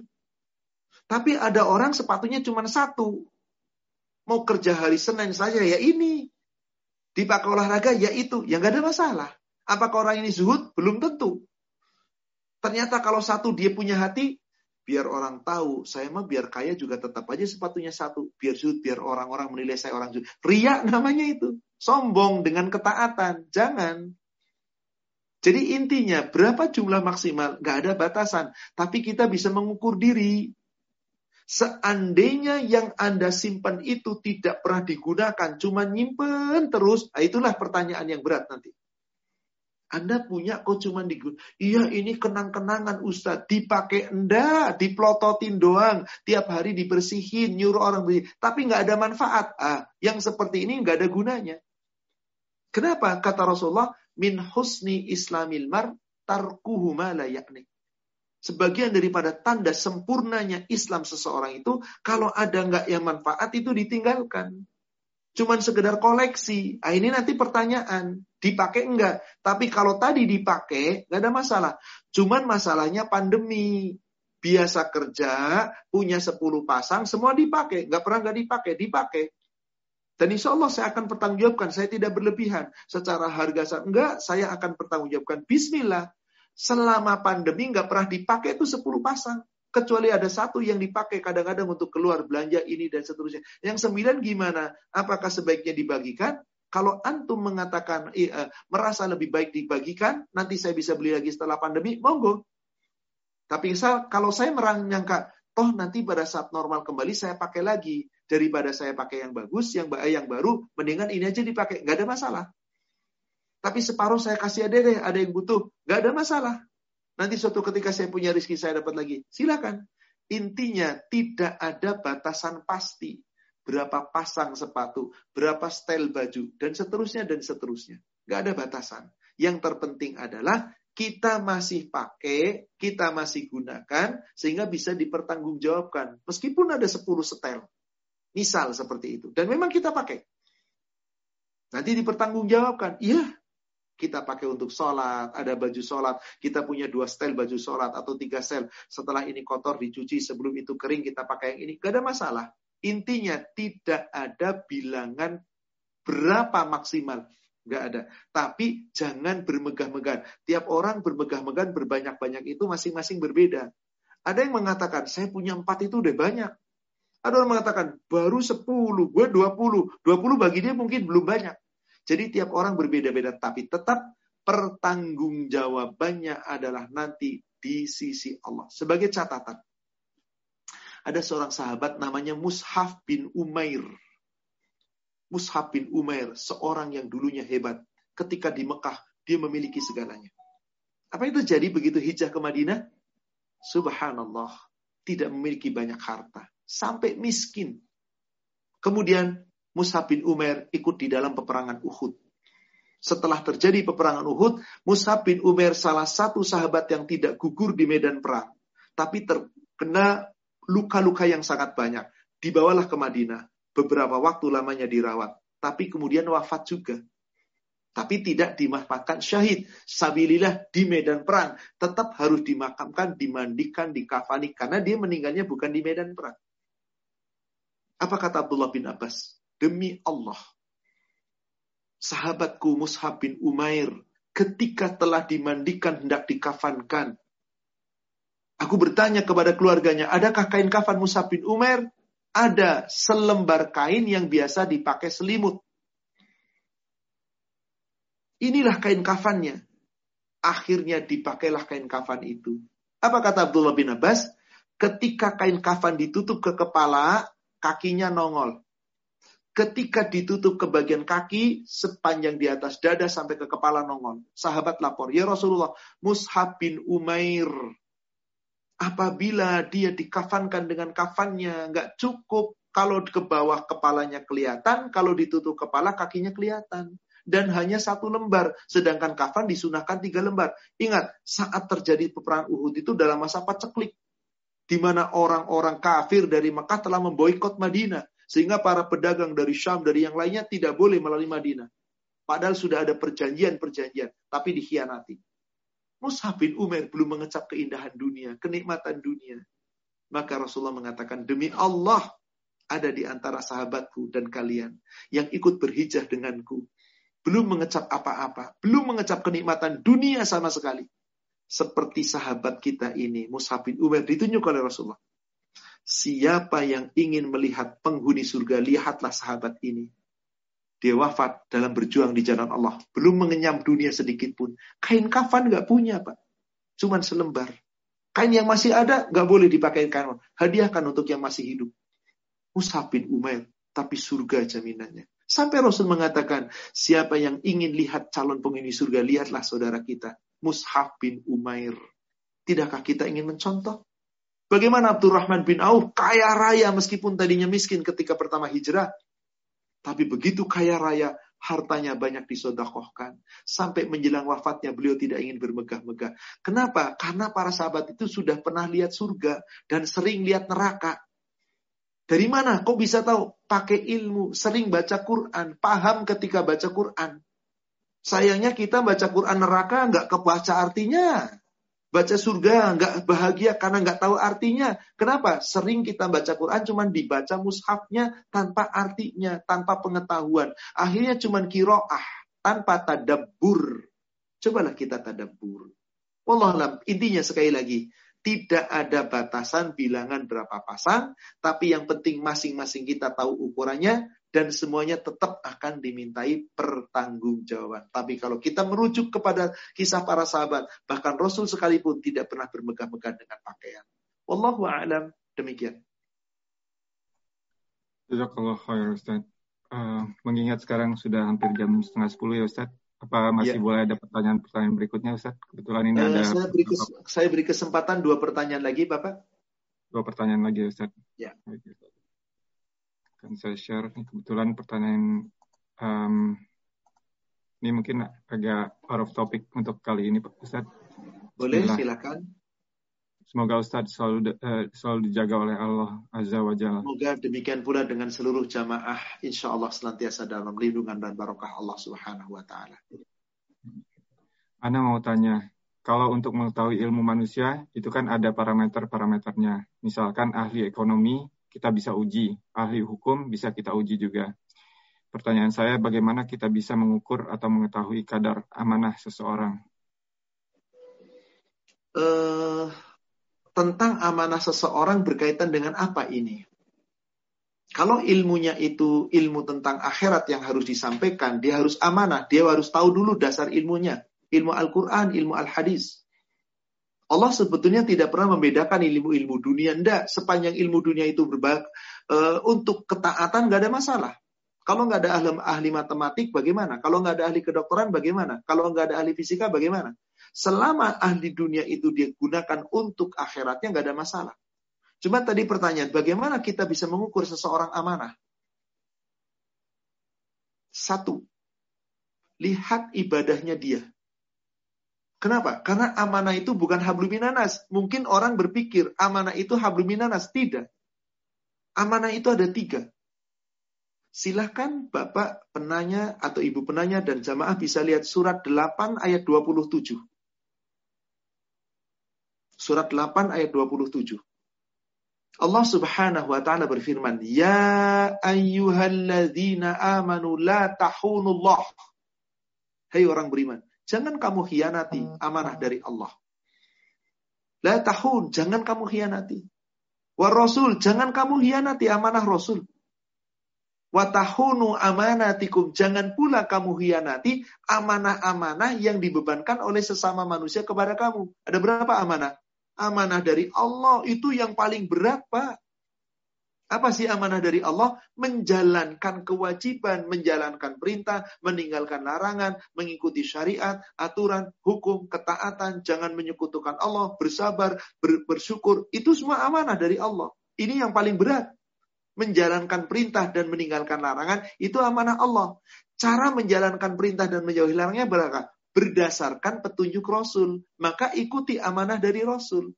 Rasul memerintahkan kita cara ibadah yang benar. Khudu anni manasikakum. Kalau kamu haji, hajilah dengan manasikku. Sallu kama ra'aitumuni usolli. Kalau kamu sholat, kamu sholat harus melihat seperti kamu aku sholat. Artinya apa di sini? Ada mengikuti amanah dari Rasul.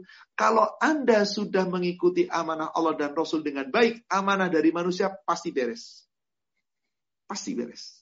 Kenapa? Orang yang sudah menjalankan amanah Rasul pasti takut sama Allah. Maaf, orang yang sudah menjalankan amanah Allah pasti takut sama Allah. Benar.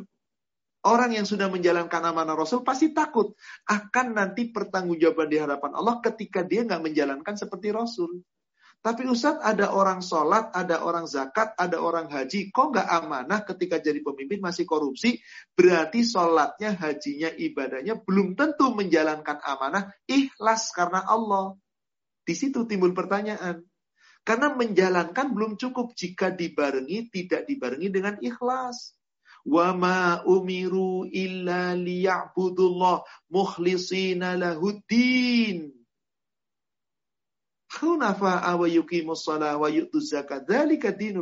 Kamu diciptakan Allah tidak diperintah untuk ibadah kecuali dengan ikhlas menjalankan agama. Maka ketika orang itu amanah kepada Allah dan Rasul dijalankan, ketika dititipi amanah di dunia sebagai pejabat, sebagai pemimpin, lalu memutuskan hukum, gak bakal khianat. Allah yang janji. Kalau ada yang khianat, berarti dia mengkhianati amanah Allah. An-Nisa ayat 58. Surat 4 ayat 58. Di situ Allah Subhanahu wa taala berfirman, "Perintahkan kepada kita agar kita senantiasa amanah." Innallaha ya'murukum. Sesungguhnya Allah telah memerintah kamu. Untuk apa? Antu adul amanata ila ahliha. Agar kamu senantiasa menempatkan amanah kepada yang berhak. Harus yang berhak. Coba silakan lihat. Surat An-Nisa ayat 58 itu perintahnya jelas. Inna Allah sesungguhnya Allah ya'murukum telah memerintahkan kamu antu adul amanati ila ahliha. Ketika kamu diamanahi, harus disampaikan amanah, sampaikan kepada ahlinya. Ketika kamu dititipi amanah, sampaikan. Ketika kamu menitipi amanah, harus kepada ahli yang betul-betul menunaikannya. Jangan sembarangan. Wa idha hakamtum bainan nas, jika kamu sudah dititipi amanah sebagai pemimpin, pemegang keputusan, lalu kamu menetapkan hukum di antara manusia, antahkumu bil adl. Kamu harus tetapkan hukum-hukum Allah dalam memutuskan perkara sesama manusia. Adil. Jadi bagaimana kita bisa tahu orang itu amanah? Lihat dulu ibadahnya kepada Allah gimana. Saya nggak bisa lihat Ustadz kepada ibadah.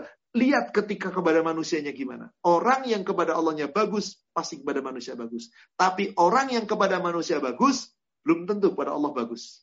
Betapa banyak orang kafir yang baik-baik, yang amanah, yang adil, yang jujur. Nggak pernah mau khianat. Tapi nggak bagus di sisi Allah. Nggak ada gunanya. Makanya iman itu habluminallah, amal soleh itu habluminanas, amanu wa amilu soliat selalu digandeng. Habluminallah dan habluminanas selalu bagus. Orang itu berarti amanah kepada Allah, amanah kepada Rasul, amanah kepada sesama manusia.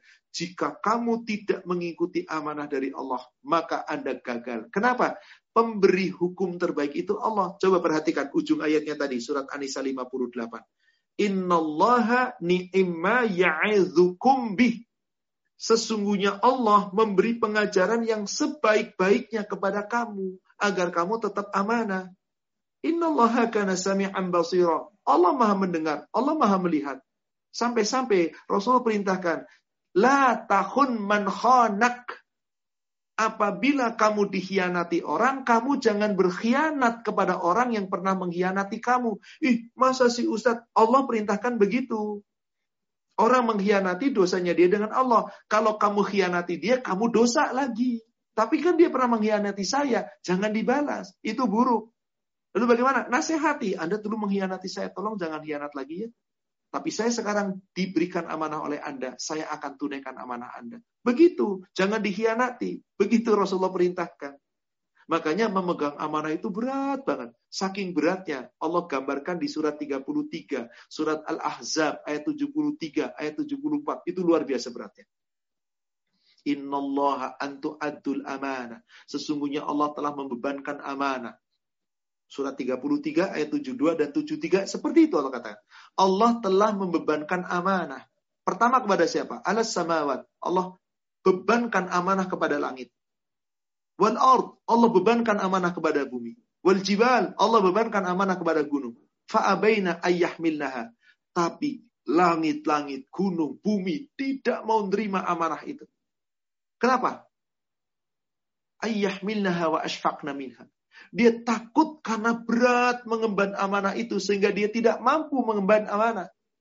Tiba-tiba Allah ciptakan manusia, Adam dan anak cucunya. Allah katakan, hai manusia, hai anak Adam, hai orang beriman. Kamu aku titipi amanah setelah mengucapkan syahadat. Dibebankan amanah kepada manusia.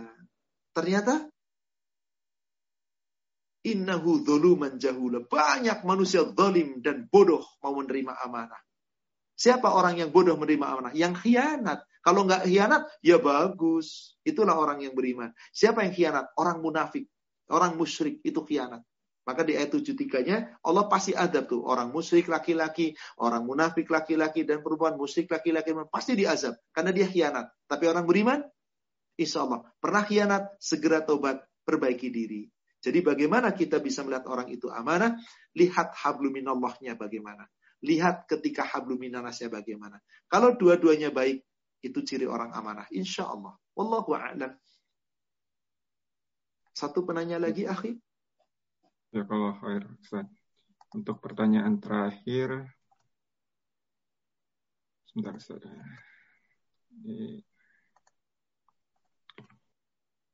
Assalamualaikum Pak Ustadz. Ada yang, ada yang pernah bertanya kepada saya, what is the point of life? Kan Allah Subhanahu wa taala sudah tahu apa yang akan terjadi. Bagaimana sebaiknya saya menjawab pertanyaan ini ya Pak Ustaz? Berbicara masalah ini, ini berbicara masalah qada dan qadar, takdir. Pertanyaannya cuma 10 detik. Ini kalau dijawab tiga sesi kajian nggak cukup, Pak. Tapi saya jawab dengan singkat. Begini. Jangan pernah kita mengutak-ngatik ilmu Allah. Takdir itu ilmu Allah. Anda nggak mampu bicara takdir kalau nggak mau belajar.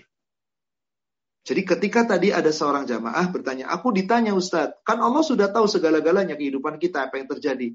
Lalu ngapain dong kita kalau sudah ditetapkan Allah? Saya buatkan contoh. Anda seorang dosen, lalu punya murid 50 orang. Dosen mengatakan begini, anda mengatakan kepada kami murid, Hai murid-muridku, hai mahasiswaku, Bapak udah tahu siapa yang lulus, siapa yang gak lulus. Bolehkah kita ngomong sebagai murid? Ya, udah ketahuan nama Bapak, udah ditetapkan siapa yang lulus, gak lulus. Udahlah, nekat aja lah, gak usah belajar. Anda lulus? Tidak. Maka ketika berbicara takdir, insya Allah suatu saat semoga Allah pertemukan kita kembali. Mari kita bicara takdir tentang singkat. Dengan dalil tentunya, dengan ayat tentunya, dengan hadis, agar tidak melenceng nanti. Sebab ketika kita nggak tahu jawaban tentang takdir, pertanyaan tadi itu berkaitan takdir. Ngapain kita beramal? Ngapain kita berbuat? Kalau Allah sudah tetapkan hidup kita, jalan hidup kita, berarti sudah mutlak dong ketetapan Allah. Nanti orang apatis ya udahlah nggak usah beramal. Kalau takdirnya masuk surga nggak beramal pasti masuk surga. Kalau takdirnya masuk neraka beramal ngapain capek-capek ternyata masuk neraka? Kan ada orang kita begitu nanti Kenapa? Karena dia mengatakan itu dia tidak mengetahui ilmu Allah. Pertama kita catat, kalau bicara takdir, hei manusia, ini ilmu Allah, Anda jangan gegabah. Ilmu Allah itu luar biasa. Kalau kita melihat di surat 31, surat Luqman, ayat yang ke-27, jika kita mau berbicara ilmu Allah, Anda kepalanya pecah. Gak mampu. Mikirin aja udah bingung. Bagaimana Allah mengibaratkan tentang ilmunya Allah, takdir yang gaib dan seterusnya, yang akan datang dan seterusnya. Allah katakan di ayat itu, Luqman surat 31 ayat 27. Lau annama fil ardi min syajaratin aklam. Seandainya, sekiranya semua pohon di dunia ini ditebang, jadikan pena, alat tulis. Wal bakhr, tintanya semua lautan dan samudra di muka bumi ini dikuras jadi tinta. Yamudduhu min sab'ah. Setelah kering satu samudra dan seisinya ditambah tujuh lagi samudra. Jadikan tinta. Tulis ilmu Allah, tulis qadarat, tulis ketetapan Allah, tulis kalimat-kalimat Allah. Abkhuri ma nafidat kalimat Allah. Niscaya tidak akan habis-habis ilmu Allah kamu tulis. Kalimat Allah kamu tulis. Maka cukuplah kita menjadi orang yang senantiasa mengamalkan ayatul kursi. Bukankah setelah kita mengatakan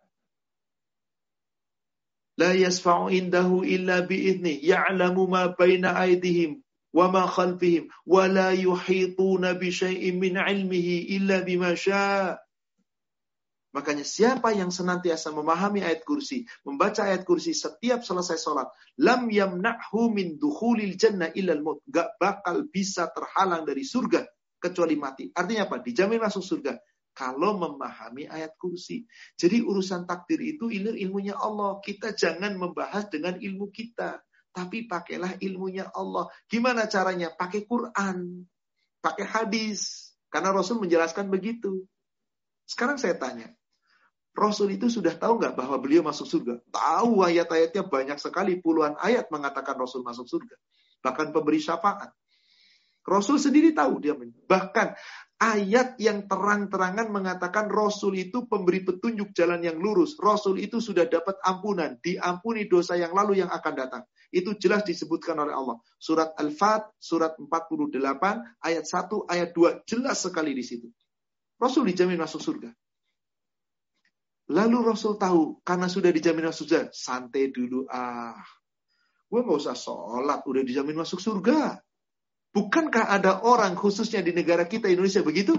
Dia mah sudah sampai derajat makrifat, sudah bersatu dengan Allah. Gak usah sholat, gak apa-apa. Wong dia ke mana-mana kok sholat Jumat bisa di Mekah, nanti bisa di Baitul Maqdis, nanti sholat duhurnya, sholat asarnya tiba-tiba.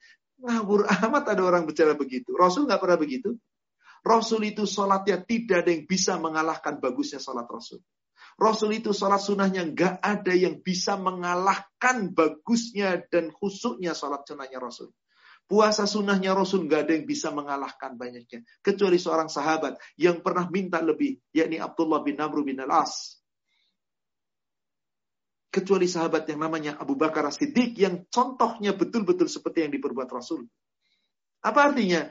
Orang sekelas Rasul yang sudah dijamin masuk surga dan para sahabat yang sudah dijamin masuk surga, ternyata mereka ibadahnya getol, meninggalkan dunia demi akhirat. Dah tahu masuk surga loh. Namanya Abu Bakar sudah dijamin masuk surga. Disebut di hadapan Allah, di hadapan Rasulullah. Rasul menyebut di hadapan sahabat yang lain. Apa kemudian, yes, gue masuk surga? Saya rasa kalau kita yang mendapatkan kabar, yes, gue masuk surga, gak usah ngaji.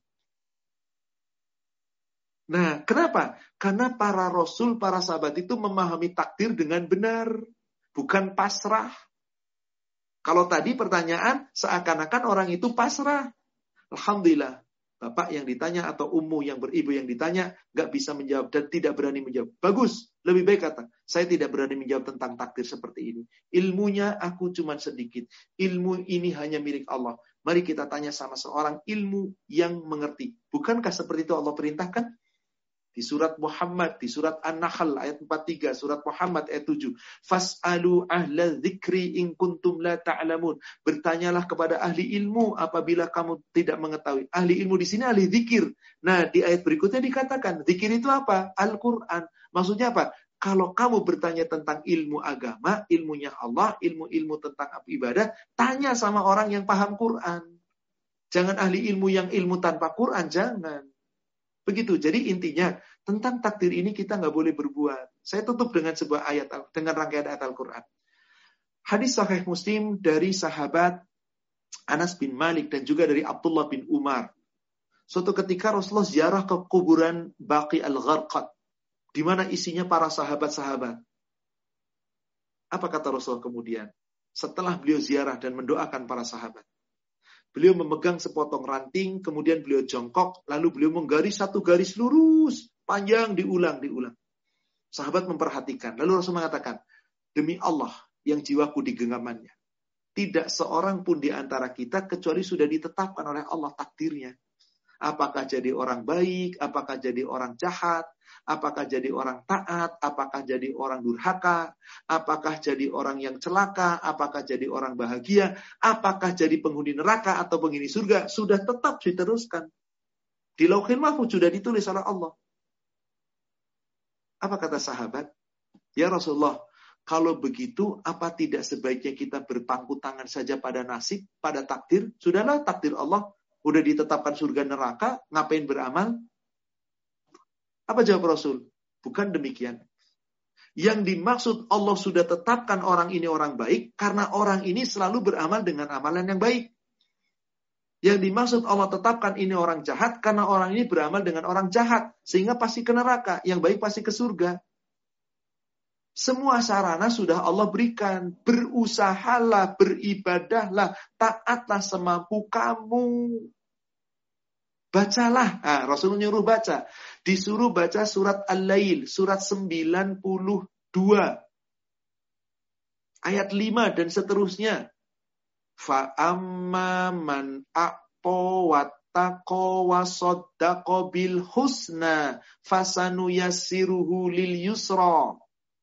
Adapun orang-orang yang taat, wa atau yang selalu memberi, berbagi hartanya, wa bil husna, yang senantiasa bersodakoh dengan cara yang baik, membenarkan kebenaran-kebenaran dari Allah dan Rasulnya, selalu diberitakan, dijalankan.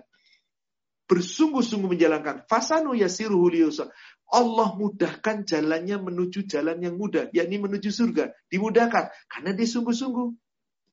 Sebaliknya, wa amma man bakhila wastaghna wa kadzdzaba bil husna, siapa yang bakhil, yang pelit, wastaghna merasa dirinya cukup, merasa dirinya kaya, merasa dirinya hebat, wa kadzdzaba bil husna selalu berdusta, mendustakan kebenaran, nggak mau taat sama Allah.